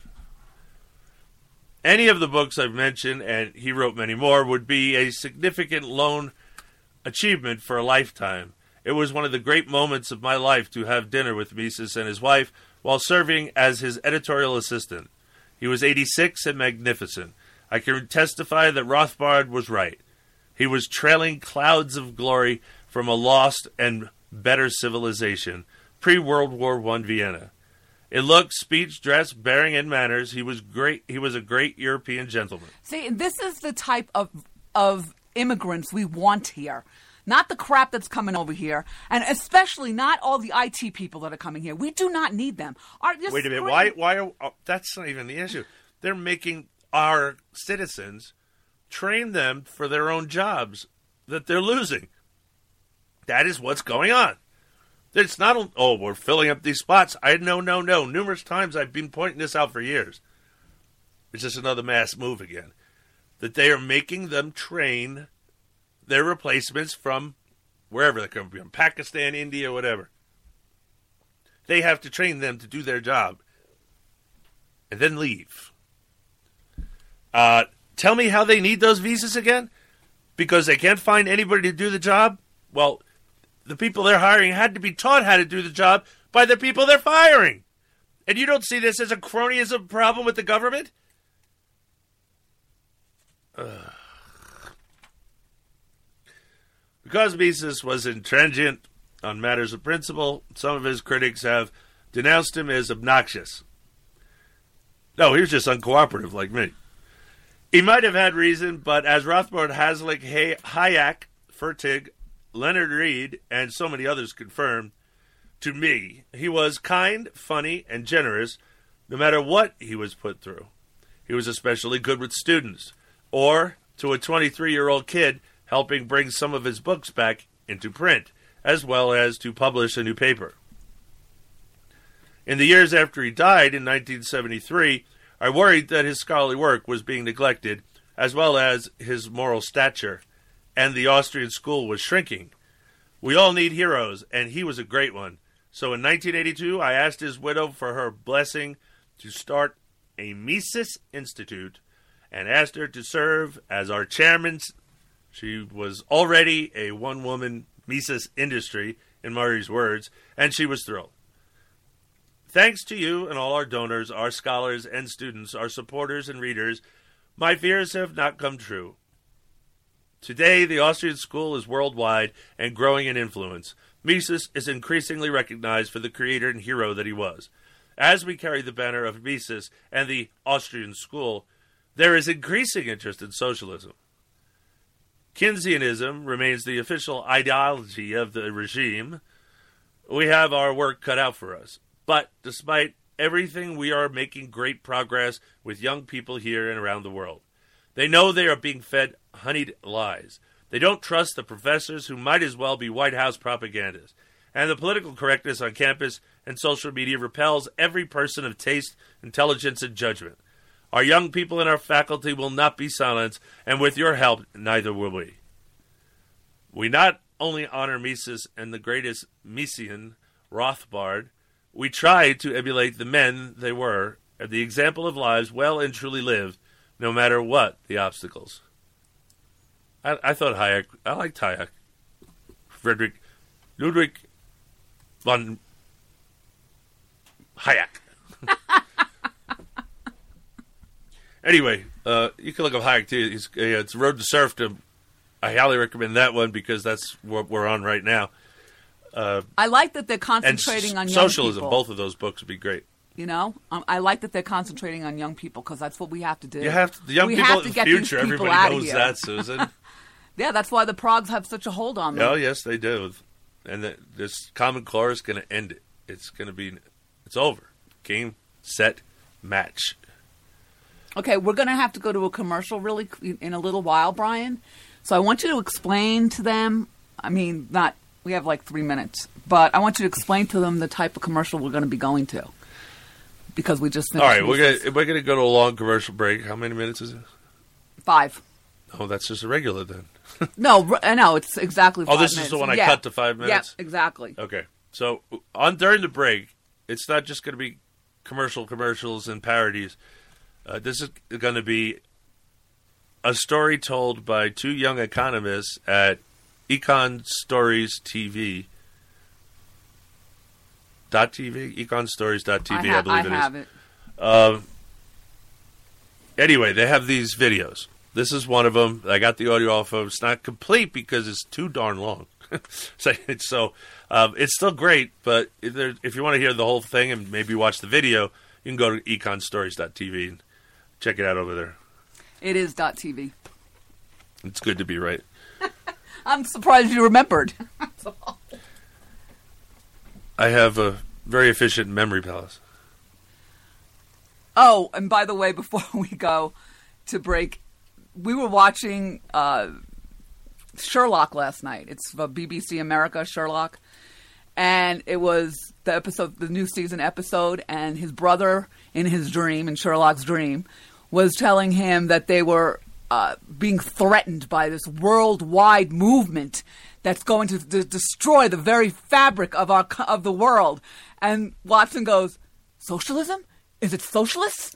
I was He, he did. And then, what did he say after? It was another suffragettes. Oh, suffragettes. Is it suffragettes? oh man, that was politically incorrect. I like like that show. I'm All glad right. they brought it back. Have you noticed what a elite show it is? It gets three, and that's it. But we got to go to a break. It's the Uncooperative Radio Show. You stay tuned, cause this is really important. Economists, same beliefs. New microphones. New mustaches. Here we are, peace out, great recession. Thanks to me, as you see, we're not in a depression. Recovery, destiny, if you follow my lesson. Lord Keynes, here I come, line up for the procession. We brought out the shovels and we're still in a ditch and still digging. Don't you think it's time for a switch from that hair of the dog? Friend, the party is over. The long run is here. It's time to get sober. Are you kidding? My cure works perfectly fine. Have a look, the Great Recession ended back in 09. I deserve credit, things would have been worse. All the estimates proven, I'll quote chapter and verse. Econometricians, they're ever so biased. Are they doing real science or confirming their bias? Their Keynesian models are tidy and neat, but that top-down approach is a fatal conceit. Oh!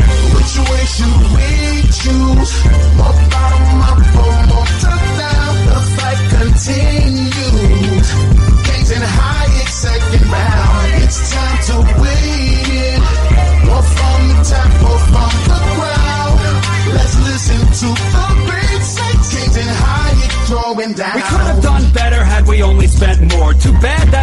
happens when there's a world war. You can carp all you want about stats and regression. Do you deny World War II cut short the depression? Wow, one data point and you're jumping for joy. The last time I checked, wars only destroy. There was no multiplier. Consumption just shrank as we used scarce resources for every new tank. Pretty perverse to call that prosperity. Ration meat, ration butter, a life of austerity. When that war spending ended, your friends cried disaster. Yet the economy thrived and grew faster. You too only see what you want to see. The spending on war clearly goosed GDP. Unemployment was over, almost down to zero. That's why I'm the master. That's why I'm the hero. Creating employment's a straightforward craft when the nation's at war and there's a draft. If every worker was staffed in the army and fleet, we'd have full employment and nothing to eat.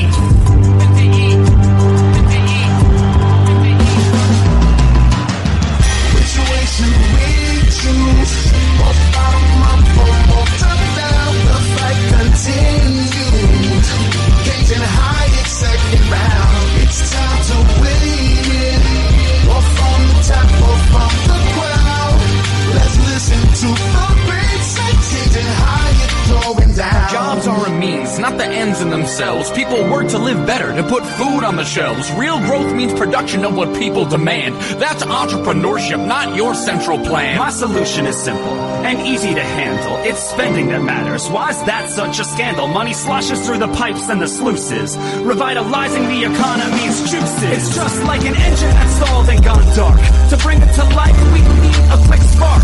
Spending's the lifeblood that gets the flow going. Where it goes doesn't matter. Just get spending You'll see slack in some sectors as a general glut, but some sectors are healthy, only some in a rut. So spending's not free, that's the heart of the matter.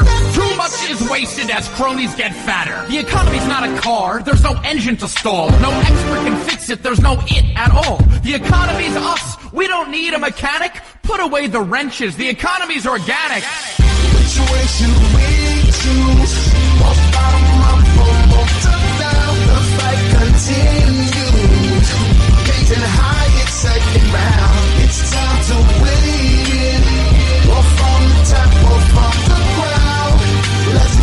So, what would you do to help those unemployed? This is the question you seem to avoid. When we're in a mess, would you have us just wait, doing nothing until markets equilibrate? I don't want to do nothing. There's plenty to do. The question I ponder is who plans for whom? Do I plan for myself or leave it to you? I want plans by the many, not by the few. Let's not repeat what created our troubles. I want real growth, not a series of bubbles. Stop bailing out losers. Let's prices work. If we don't try to steer them, they won't go berserk. Come on, are you kidding? Don't Wall Street gyrations challenge your worldview of self-regulation? Even you must admit that the lesson we've learned is more oversight's needed or else we'll get burned. Oversight? The government's long been in bed with those Wall Street execs and the firms that they bled. Capitalism's about profit and loss. You bail out the losers, there's no end to the cost. The lesson I've learned is how little we know. The world is complex, not some circular flow. The economy's not a classic and master in college. To think otherwise is the pretense of knowledge.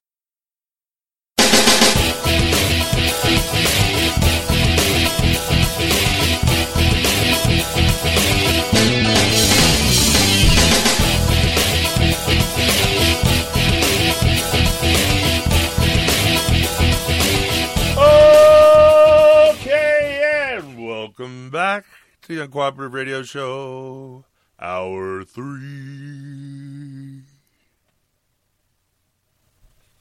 Three. Three. Thank you, Econ Stories people. I, I used to know their names. I forget it now. Um, I've been back there. We should get back and check to see if they have another one. We're, there might be a number three or four done already. Anyway, so did you learn a little bit about economy through a musical song? It's by John. Papola and Russ Roberts. They performed that in England in front of I don't know if it was the first or the second one, but the first one they no, did. not in front of the Queen of English. No. no, they were invited to do it in front of the uh, English uh, I know. I can't remember it either. economists, the the, the, uh, the the big- School of Economics, basically. And he taught, and, he, and they basically taught a class in economics. They did more than just that skit. Then they explained how Austrian economics works, blah blah blah blah, to the economists over there. It doesn't seem to have changed England that much. So I don't know. Hasn't changed ours either. Come to come to think of it, we're still a socialist nation. Crony socialism. From CNSNews.com.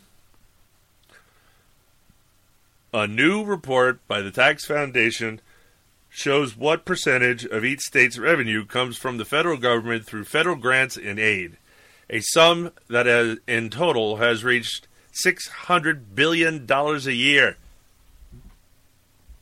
That's more than a Solyndra every year. This is what we're. That's why I'm so glad that we found this art. I found this article because, and that actually someone's reporting on it, because we keep telling everybody to take our states back. Well, you got to give back the money, people.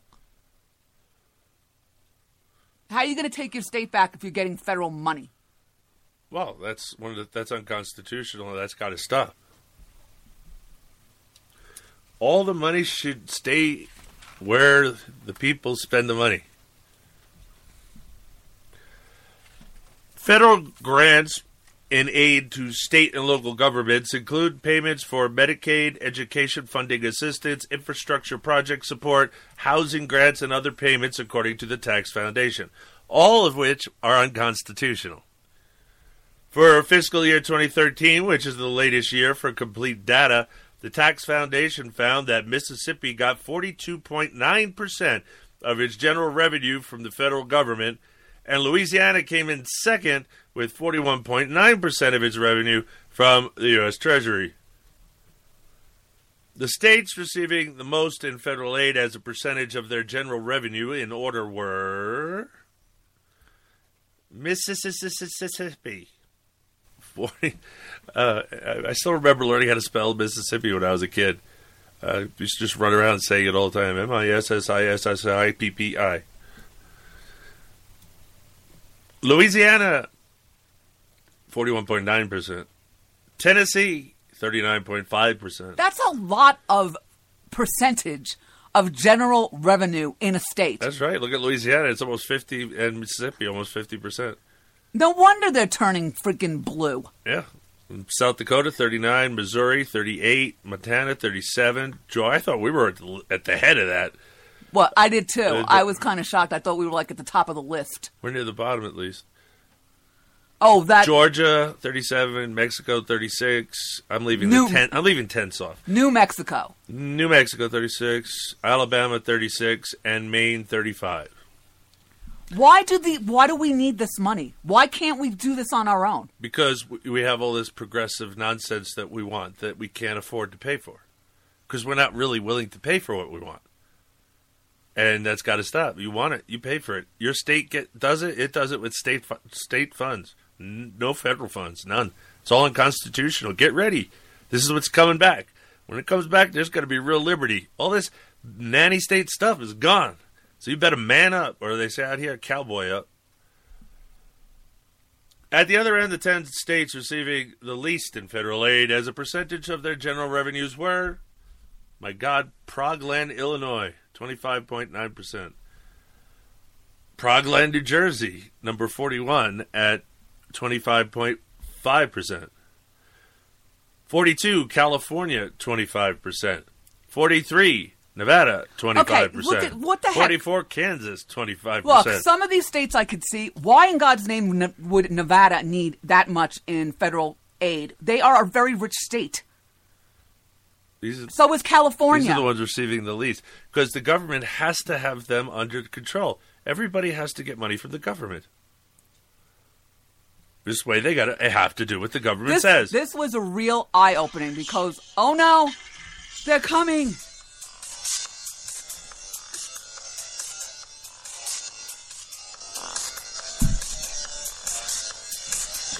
Everybody dance.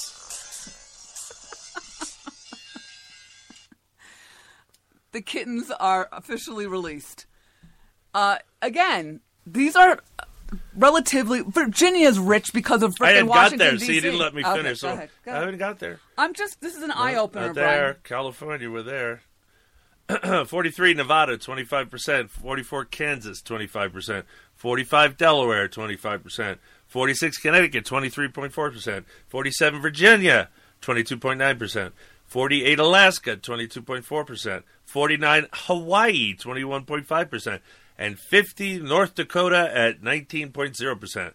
And uh, yeah, they're probably less and less in North Dakota now with all the the shell.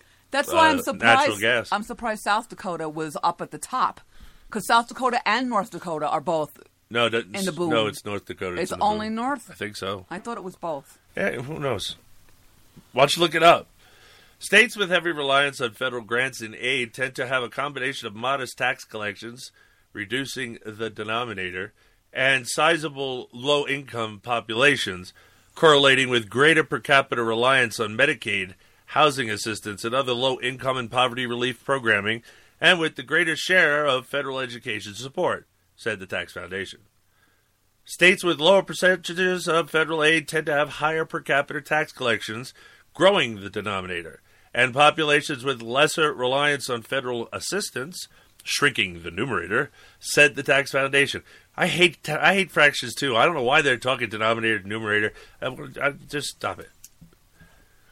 In its calculations, the Tax Foundation noted that general revenues includes state taxes and fees, but excludes utility revenue, liquor store revenue, and insurance trust revenue.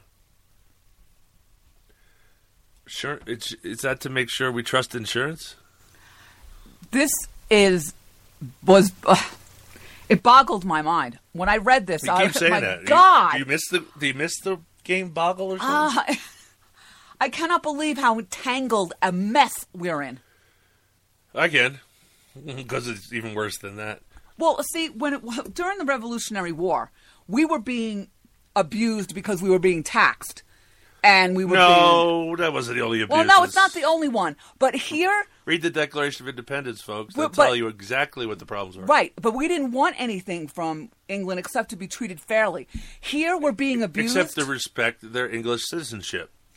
Here, the abuse by the federal government is because we're taking their money. It's sick. That's not abuse by the federal government. Yes, because then they're telling the states everything that they can do. Except we are in charge of the states, and we can tell the state government not take money from the national government. Right? That's why it has to be done from the ground up, because the people got to understand what's happening and why, or they they won't know that they have to change the way they look at things. that they no longer can accept all the things that they've lived under in, in this tyrannical government we have. That stole power for itself that it doesn't have. I was kind of shocked because all of our elected cockroaches here in Montana did not vote for the om- omnibus bill. They voted no. Zinke, Uh, Daines, that's not what I re- and, yes, not what I yep, yep, yep. I got a no- notification In fact, there it. was one where Zinke broke with the rest of them, and I needed to find out what that was. I forgot to write them because sometimes they don't, they vote against a bill because of a writer placed into the bill, then they're opposed to that, and without that, they won't vote for it. Yeah, and all three of them didn't. And I, I even said that to you when I was reading it off, and you go, Tester even? I go, yep, Tester did not vote for I it. forget what was that about? The omnibus bill. Omnibus. I know, but it's ominous. it's an ominous, stupid It's bill. also, but it is also omnibus. it's going to kill us. But they've passed omnibus bills before. They pass them all the time.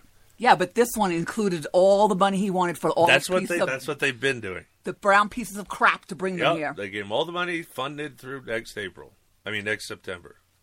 So, yep, Paul Ryan ain't all that. And a piece of crap is coming to a neighborhood near you, ladies and gentlemen. Yeah, they're gonna spread spread the pain. That's what they do. You have a button to push. I do have a button to push, and it is ready to be pushed. Push D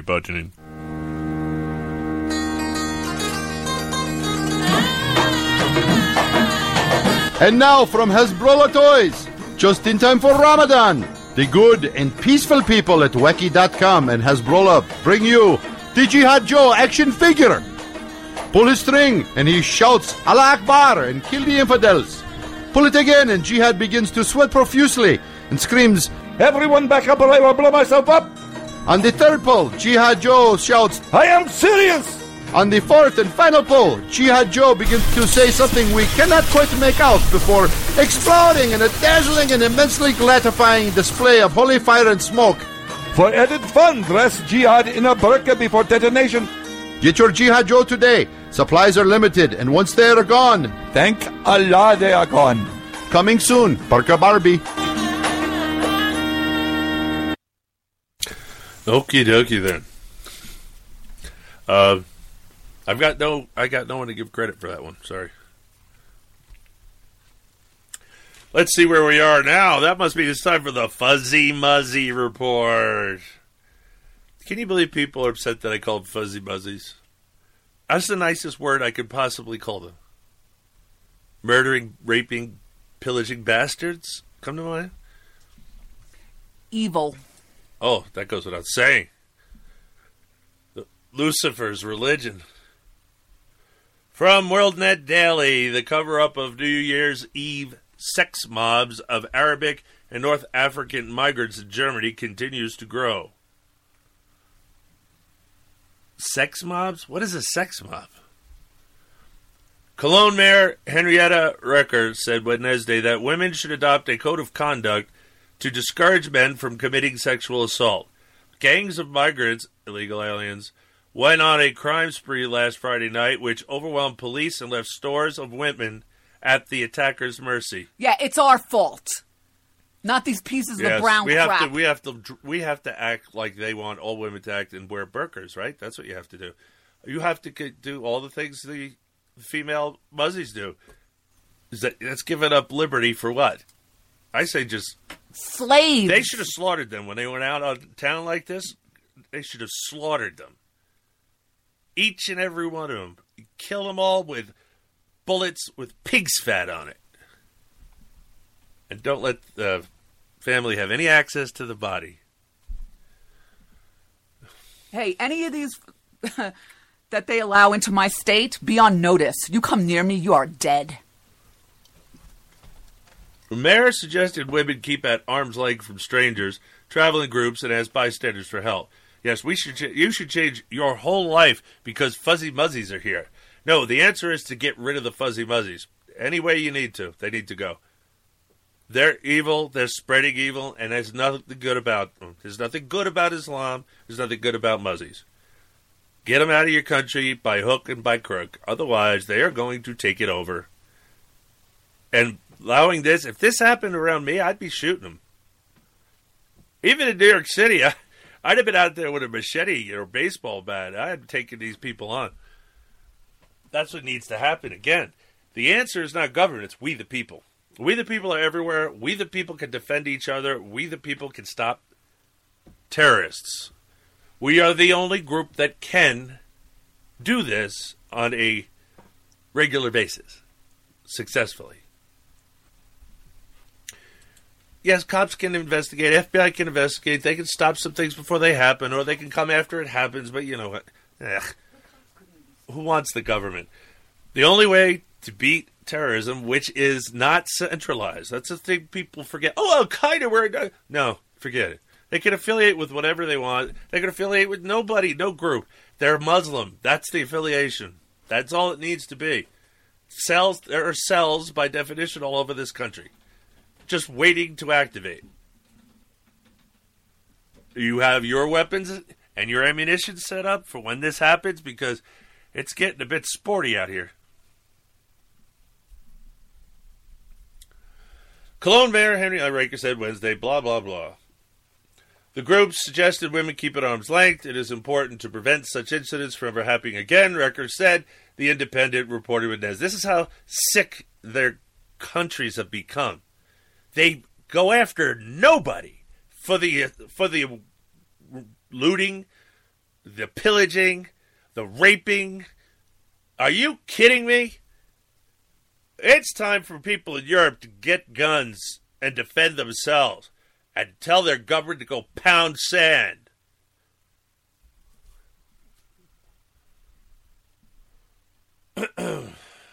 Raker's comments appear to ignore the fact that victims, often traveling in groups, were systematically targeted by gangs.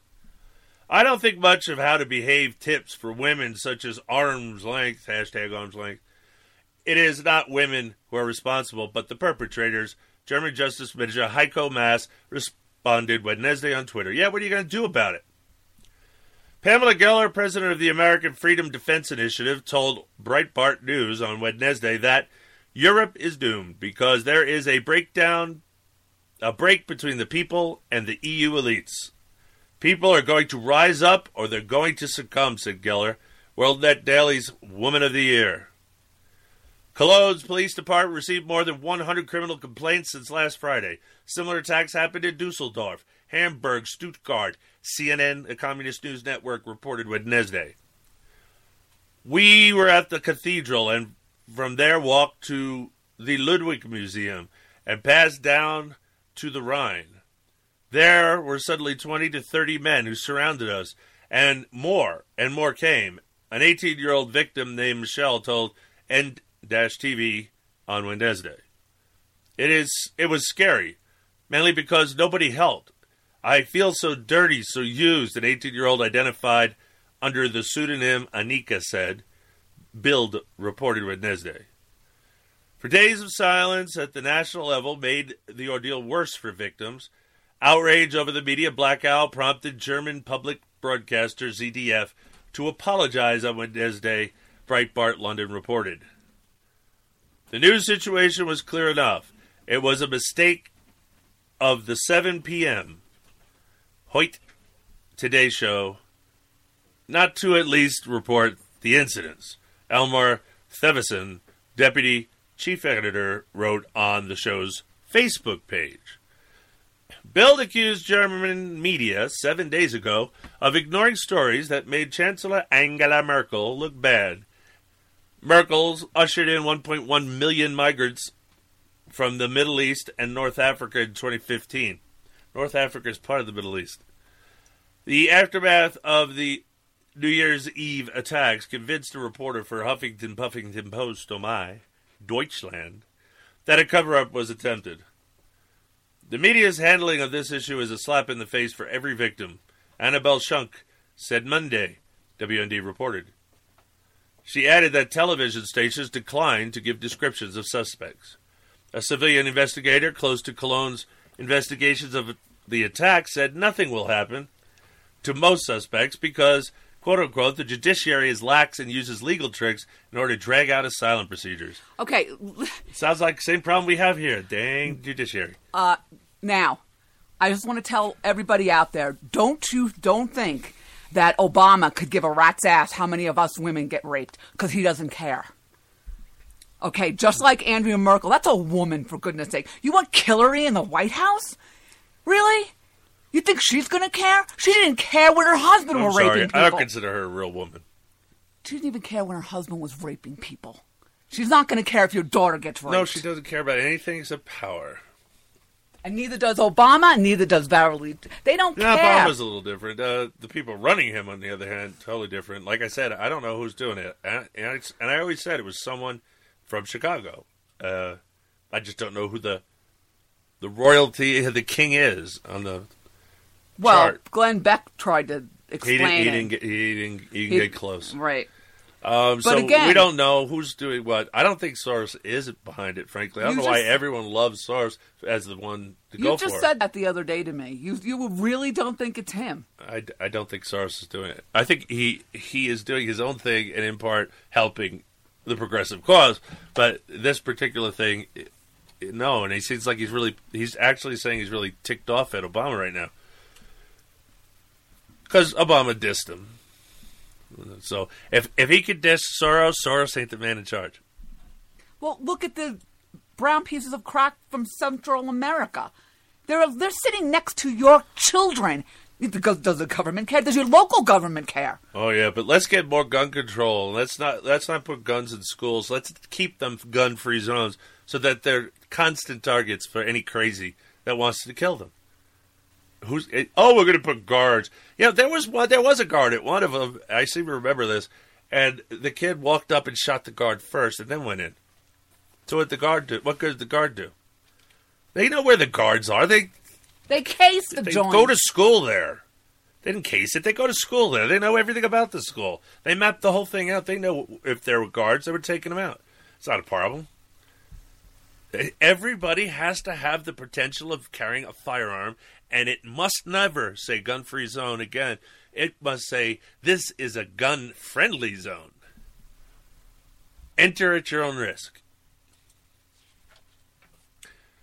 Cologne Chief Police Wolfgang Albers told Dare Express on Sunday that five suspects have been arrested. Yeah, that'll fix it. Five out of like 50.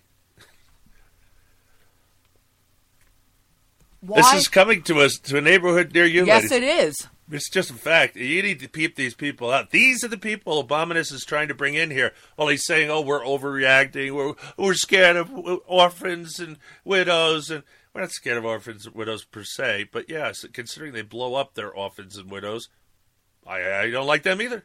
Yeah, they don't love their children too. They're just walking bombs, is with organic bombs waiting to go off. For God's sakes, keep them out of this case. It's absolutely incompatible with the Constitution of the United States, and it is absolutely incompatible with liberty. And It is the opposite of liberty. That's why. I, it's why you know it's evil. It is the absolute opposite of freedom, of liberty. It it it literally translates to submit. It's what means submit. It's also abhorrent to a Judeo-Christian society. Western civilization. That's what I said. Uh, now, of course, I don't know those people in Europe. Have, I wouldn't call it Western civilization as much as uh, prog- progressive land. Oh yeah, when they start doing the Star Wars uh, masses on Sunday, Yeah, We've reported on that. Star Wars. Uh, well, the Vicar was a funny, but yet telling com- comic uh, series by the U- BBC. Yeah, nothing like having a, a horny vicar. Anyway, let's move on to another subject besides what you you know Islam sucks. You got to just realize you have to speak out against it. You can't let the PC police put you under their control. You have to speak out to everybody, no matter what they think. And you to tell them the danger that this possesses. This thing is is designed to take over anywhere it goes. Here, anywhere, everywhere. That's the goal to take over the country. It'll always stay their goal. It's rooted right in the Quran. It's right at what they are commanded to do. All right. Moving along to WorldNet Daily again. Evidence of a jihadi technical college in Syria has shocked experts with the complexity of training its recruits are receiving.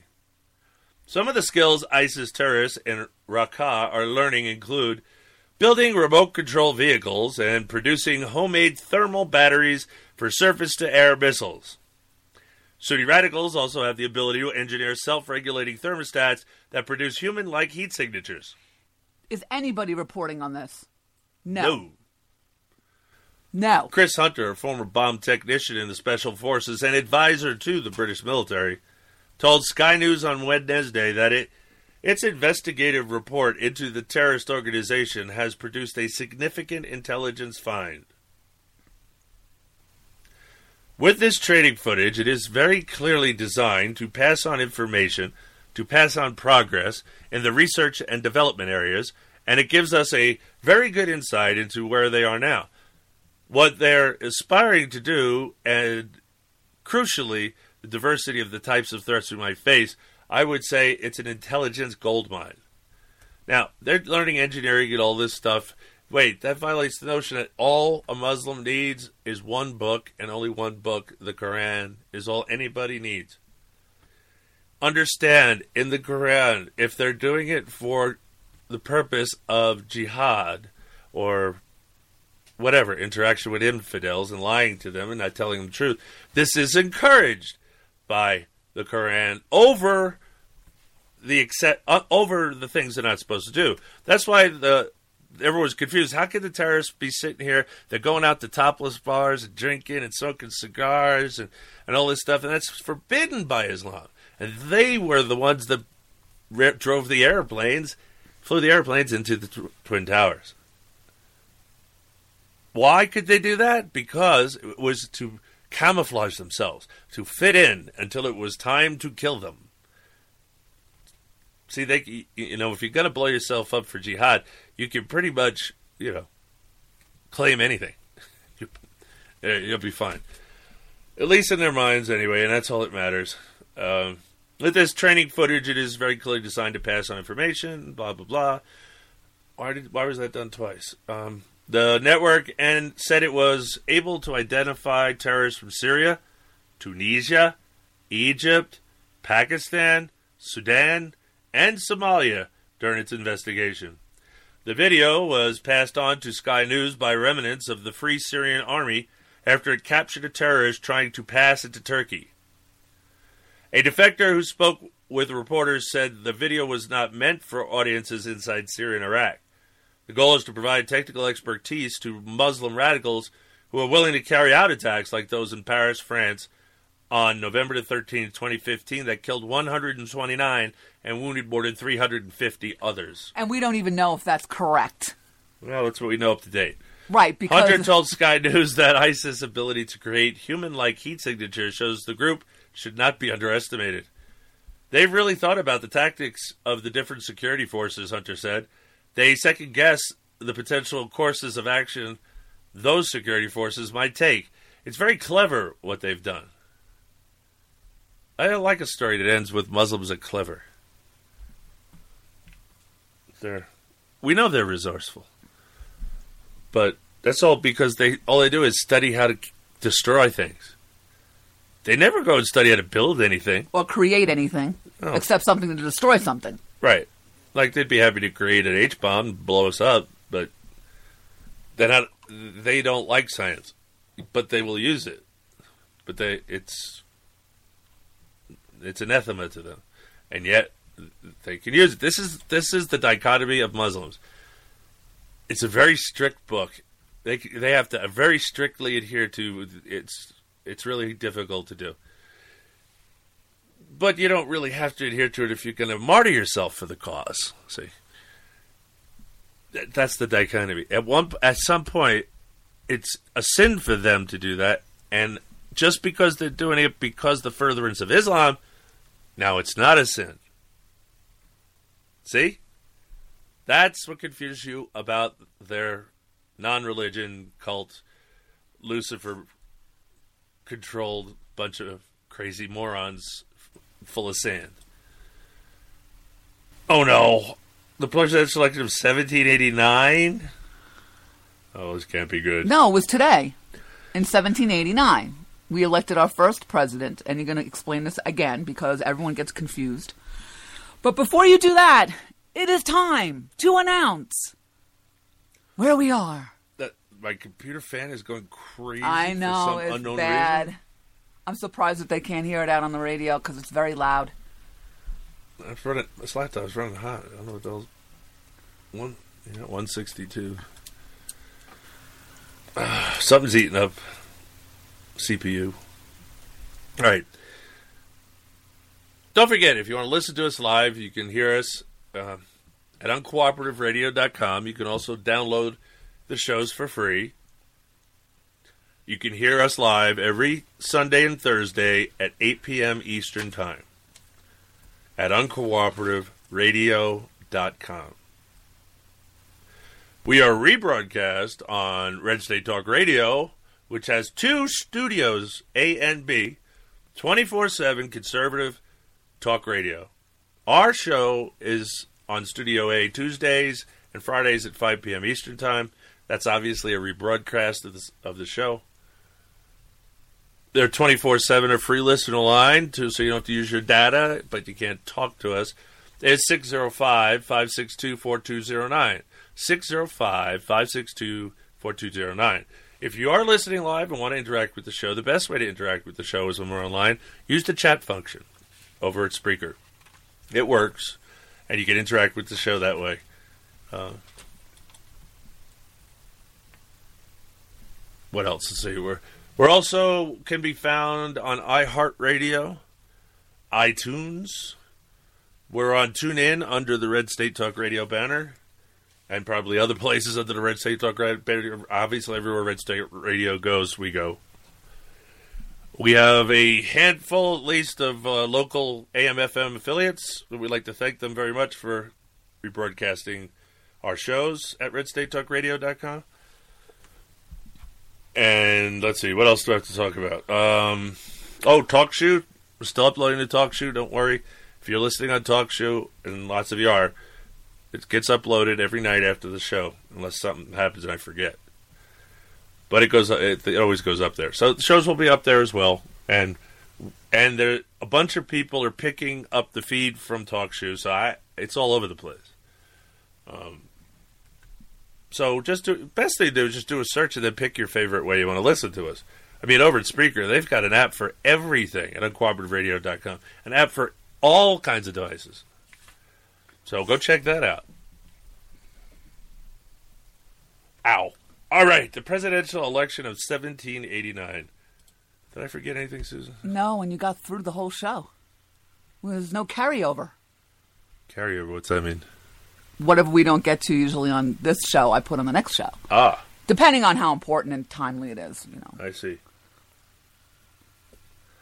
Poor little computer, it's going crazy, Brian. Yeah, there's nothing to clean either. Uh, I've opened it up. It doesn't have those little fins like the ones I used to have to clean. I don't know why it's running so hot, but it is. It's something eating up my CPU. I don't know what's doing it. What? Let me get rid of this, What, that article? just in case. And just in case, yeah. Yeah, because we never know what's running on these articles. They just put these flash things I in. know. Uh, it's terrible. All right, now we're down to 36% CPU usage, see? So that's something on that show was doing something. On that page. Yeah, On something that on that web page, page. I mean, yeah.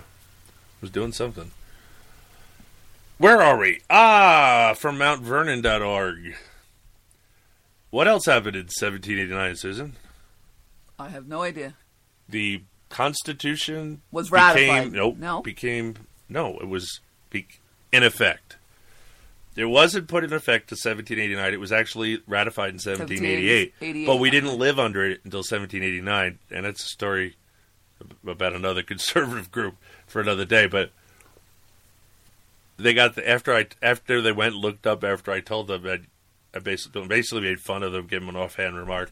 If you're gonna if you're gonna sit here and keep telling me we've been living under the Constitution since 1788, you don't know anything about history.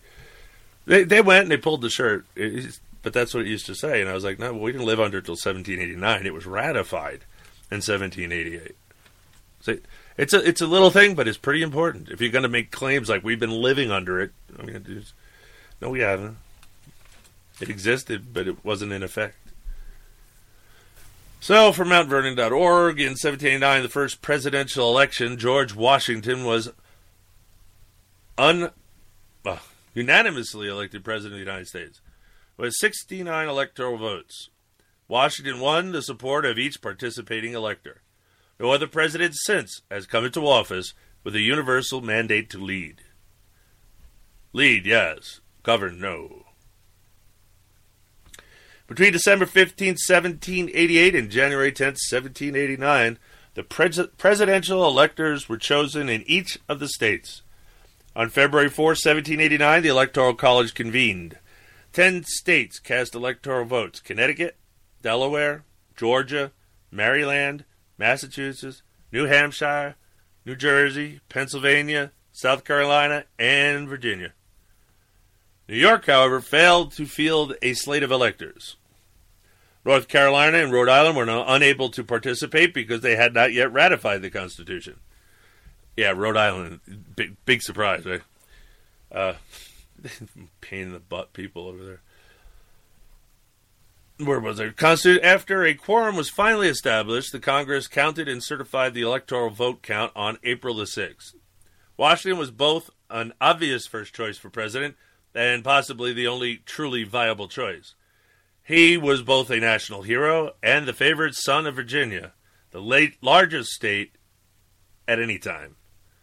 Washington ascended to the presidency with practical experience, having served as the commander in chief of the Continental Army during the American Revolution and president of the 1787 Constitutional Convention in Philadelphia, which he choose, chose to ignore what he, what they said in that conference and made, gave us the first bank of the United States of America uh, against Jefferson's and Madison's pleas. Like, don't do and this. since he ran the whole convention, he knows everything about the convention that I do, and which means he knows full well there are no implied powers in the Constitution. It could ne- could never be. They never wanted to give him an ounce of power more than they had to. According to Article 2 of the Constitution, each elector in the Electoral College possessed two votes. The candidate who received the majority of the votes was elected president. The candidate with the second most votes in the Electoral College, whether a majority or a plurality, was elected vice president. Behind Washington, John Adams, who most recently had served and the first U.S. ambassador to Great Britain, finished with 34 electoral votes and became the first vice president of the United States. Being from Massachusetts, Adams' election provided the administration a regional balance between the South and the. North. They, I got. I had to look that up. They're wrong. They're saying, according to Article Two of the Constitution, each elector in the Electoral College possesses two votes. It doesn't say that here. It says each state shall appoint in such manner as the legislature thereof may direct a number of electors equal to the whole number of senators and representatives to which the state may be entitled in the Congress. But no senator or representative or person holding an office of trust or profit under the United States shall be appointed an elector. Each elector. Oh, there it is. And the Electoral right. College possessed two votes. Okay, there it Each is. elector, which is based on population taken in the newest census. Okay, there it is right there. I see it's in the second paragraph. But do not interrupt me mid sentence just because you have something to add. I got. I, I don't need to do that. I can't stop you otherwise. You just keep going. Moving along, the the candidate with the second most was vice president until the what amendment? I don't know. Eleventh. Should I read It's the eleventh or twelfth. Let me look that up. It's the eleventh or twelfth. I can't remember. Now, everyone out there has to have, right, a pen and paper, the gorilla tape on their head, And a pocket dictionary and a pocket constitution. Constitution. They can have a pocket dictionary too if they want. Yeah, if they need it. Okay, so I'm looking up the 11th or 12th. Is that what you're saying? Okay. Eleventh or twelfth amendments Yeah, I know. because it's still called article. So the Bill of Rights, it gets confusing. It does get confusing because it'll say Article One, but it's of Article One of the Bill of Rights, which is nothing more than a collection of amendments. that was supposed to ensure all those liberties were never violated, even though that it wasn't necessary because the Constitution didn't grant them that power before the amendment anyway. And I consider a mistake because it opened Pandora's box, and look how the courts have twisted and used all the words of the Bill of Rights to basically we don't have any rights. Yep, it is the 12th. The electors shall meet in their respective states and vote by ballot for president and vice president. Correct. Did you see what it said though? And vice president. Yep. It was intended that they be two separate votes, not one ticket. In other words, that all the candidates, which one do you want for president and which one do you want for vice president? That's how that works. Two separate votes. But notice how they've tw- the politicians have tweaked it so that it's the same. You, you, it, they pick whoever the candidates picks who is vice president going to be, and then you vote for them as a team. That's not what it says. Think about what the words. Even if when you really think about it, even just the words, it doesn't say that. Right? It doesn't. And if you read on, it's, it's actually saying that they shall make uh, distinct lists, lists of person voted for as president and distinct ballots the person voted for as vice president. Right. Two separate votes. And they shall make distinct lists of all persons voted for as president and of all persons voted for as vice president. And we don't do that. The vote the, is one vote. They count for both. That's that's going around the intent of the law, and that's not that's illegal. Anyway, no no big surprise that it's illegal. Other candidates receiving multiple electoral votes were John Jay, nine, Robert Harrison, six, John Rutledge, six, John Hancock, four, and George Clinton, three. Five candidates split the remaining seven votes. Upon hearing the news of his decisive election, Washington set out for Mount Vernon to take his place in presidential history. Though filled with great anxiety, Washington reported for duty in obedience to the public summons and explained that the voice of my country called me. On April 30th, 1789, at Federal Hall in New York City, the first capital of the United States, Washington took the presidential oath of office. With a hand on the Bible, a sacred volume borrowed from a local Masonic lodge and subsequently known as the George Washington Inaugural Bible. He said, I, George Washington, do solemnly swear that I will faithfully execute the office of the President of the United States and will, to the best of my ability, preserve, protect, and defend the Constitution of the United States. At that moment, the Chancellor of the State of New York, Robert Livingston, the person who administered the oath to the first Chief Executive, exclaimed, Long live George Washington, President of the United States. It should have been president of these United States. Eh, back then, that wasn't an issue.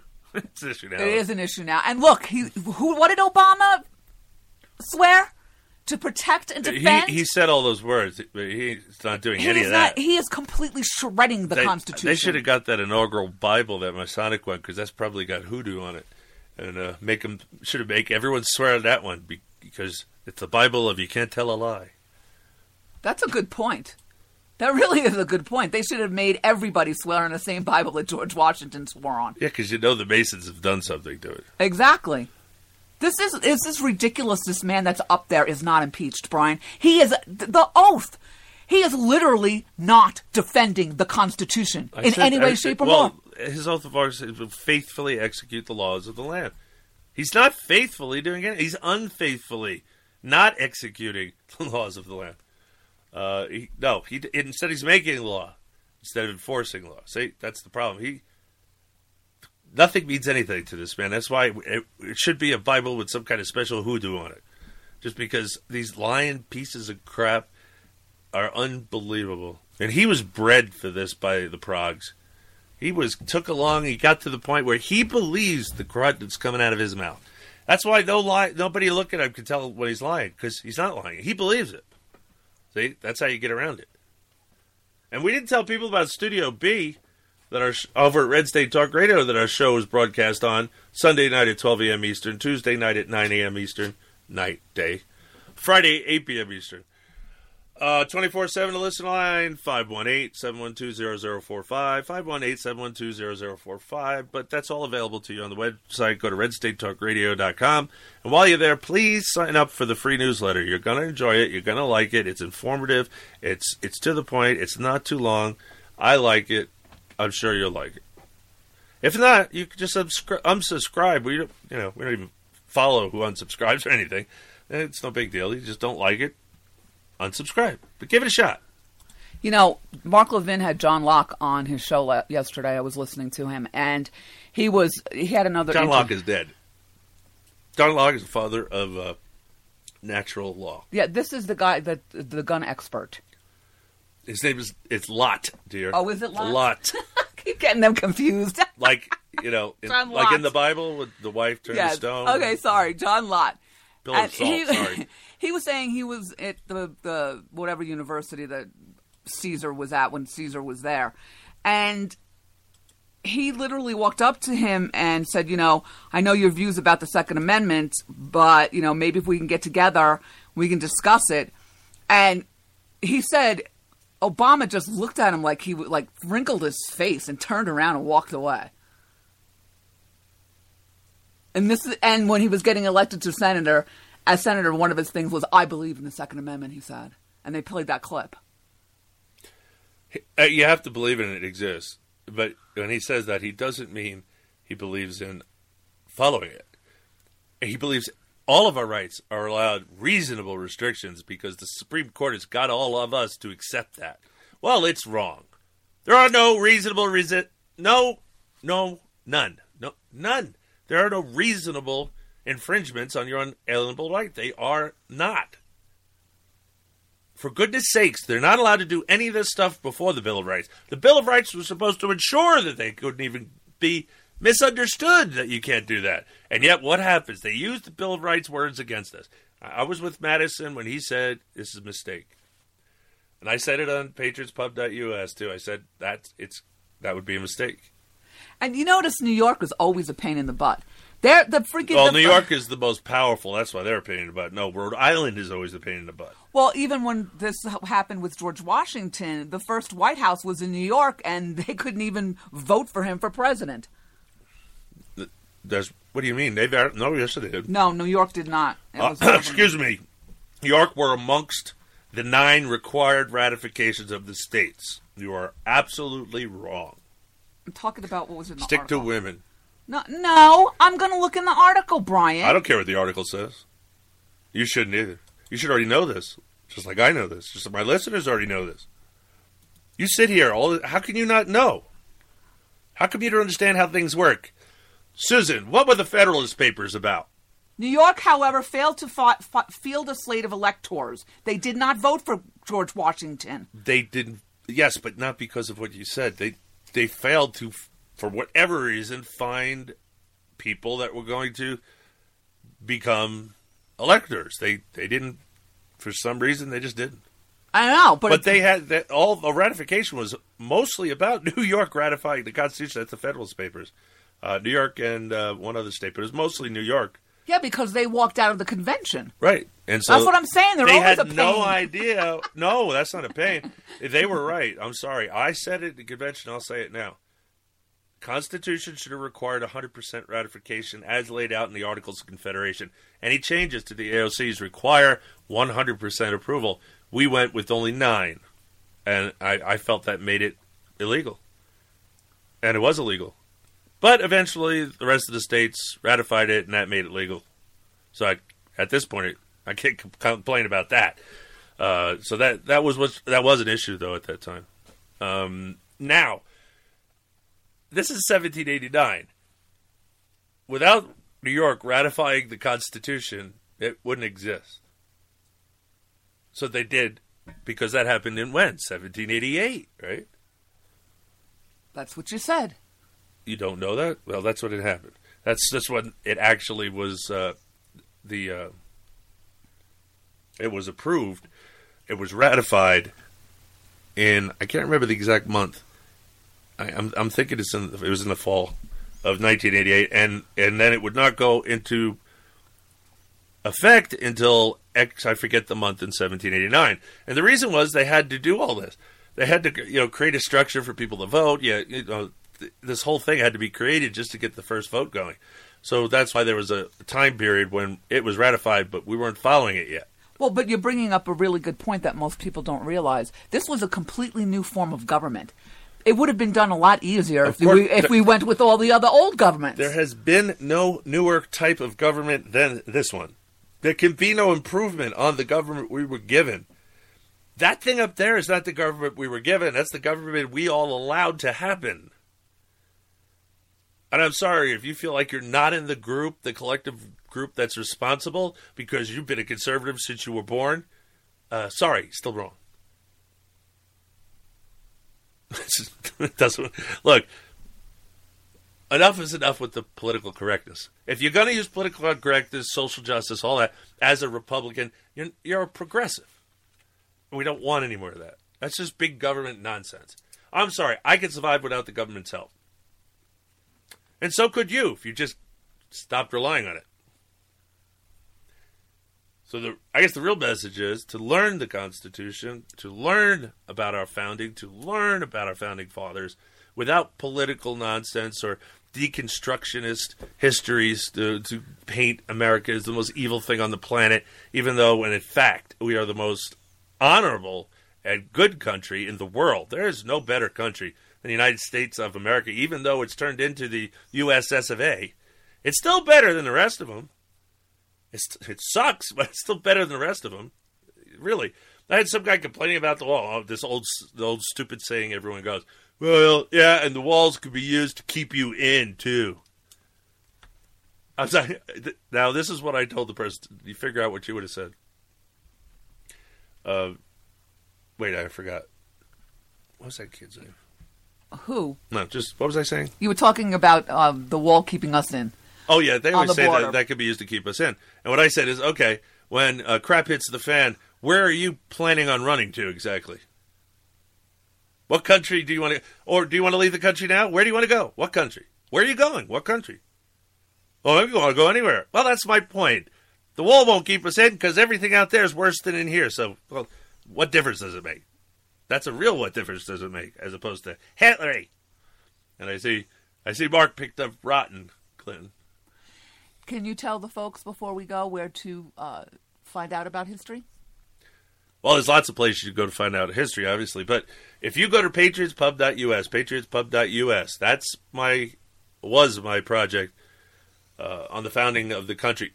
What it all all that was happening around the time when we were moving towards re- rebelling against Britain, why, what was going on, the politics, the taxes, the and on and on it goes. We cover all of it without pol- without any without any politics at all. I had I ruled with an iron fist on that over my two colleagues, and uh, we did our best to not introduce even the slightest bit of uh, today into it. So, patriotspub.us. Please listen from episode one. It's a podcast. Please listen from episode one, and if you want to follow along with the resources we used, we tell you what it is on the show, and you can read along if you want to buy the history book in the beginning that we're using, for instance. Uh, or you want to follow us when we're doing the constitutional convention, and you go to you go to uh, the Avalon Project and follow us during the convention day by day. We'll be reading it to you. You can read it while you listen. If you really want to learn, that's the best way to learn. I found is to when you read and listen to something at the same time. It it makes it sink in better. Anyway, the whole point of it is to put everything in context, historical context. So please do not skip. Start at episode one follow through. Now, some of the numbers start going out of sequence. That's because uh, we canceled shows for one reason or another, and uh, they're numerically counted over there. So, so there might be, there will be some gaps, seeming gaps, but it, it, there are no gaps. I've gone over it. There are no gaps. Ignore. So, patriotspub.us. Free to listen, free to download, free to share. Free. Let's be free. Unlike our country right now. Yeah, no, no, don't get me started on the country right now. Uh, well, right now it's after Christmas, after holiday. The the holiday hangovers worn off for you people out there, and all the the rosy glasses have turned clear, and now we got to face another year of reality. Well, Another I- year of Obamaness. I told everybody on my show, the Women of the Revolution show, which you can find on talkshoe.com, about women's roles in the revolution. You, we are shocked to find out all the misinformation that we have been fed and all the information that has been kept away from us. So I found out that we, um, what I'm calling for people to do this year is to educate themselves. well, where do they find the war in women? I said talkshoe.com. I said the war in women. The women of the revolution. and you just answered like it was a fact. Yeah, the Women of the Revolution at TalkShoe.com. Women of the Revolution. Just do a search at TalkShoe.com. And with that, I am out of time. This is your Cooperative Radio Show. I'm your host, Brian Bonner from UnCooperativeBlogger.com. You're listening on CooperativeRadio.com. And say goodnight, Susan. Good night, Susan. And we're at it.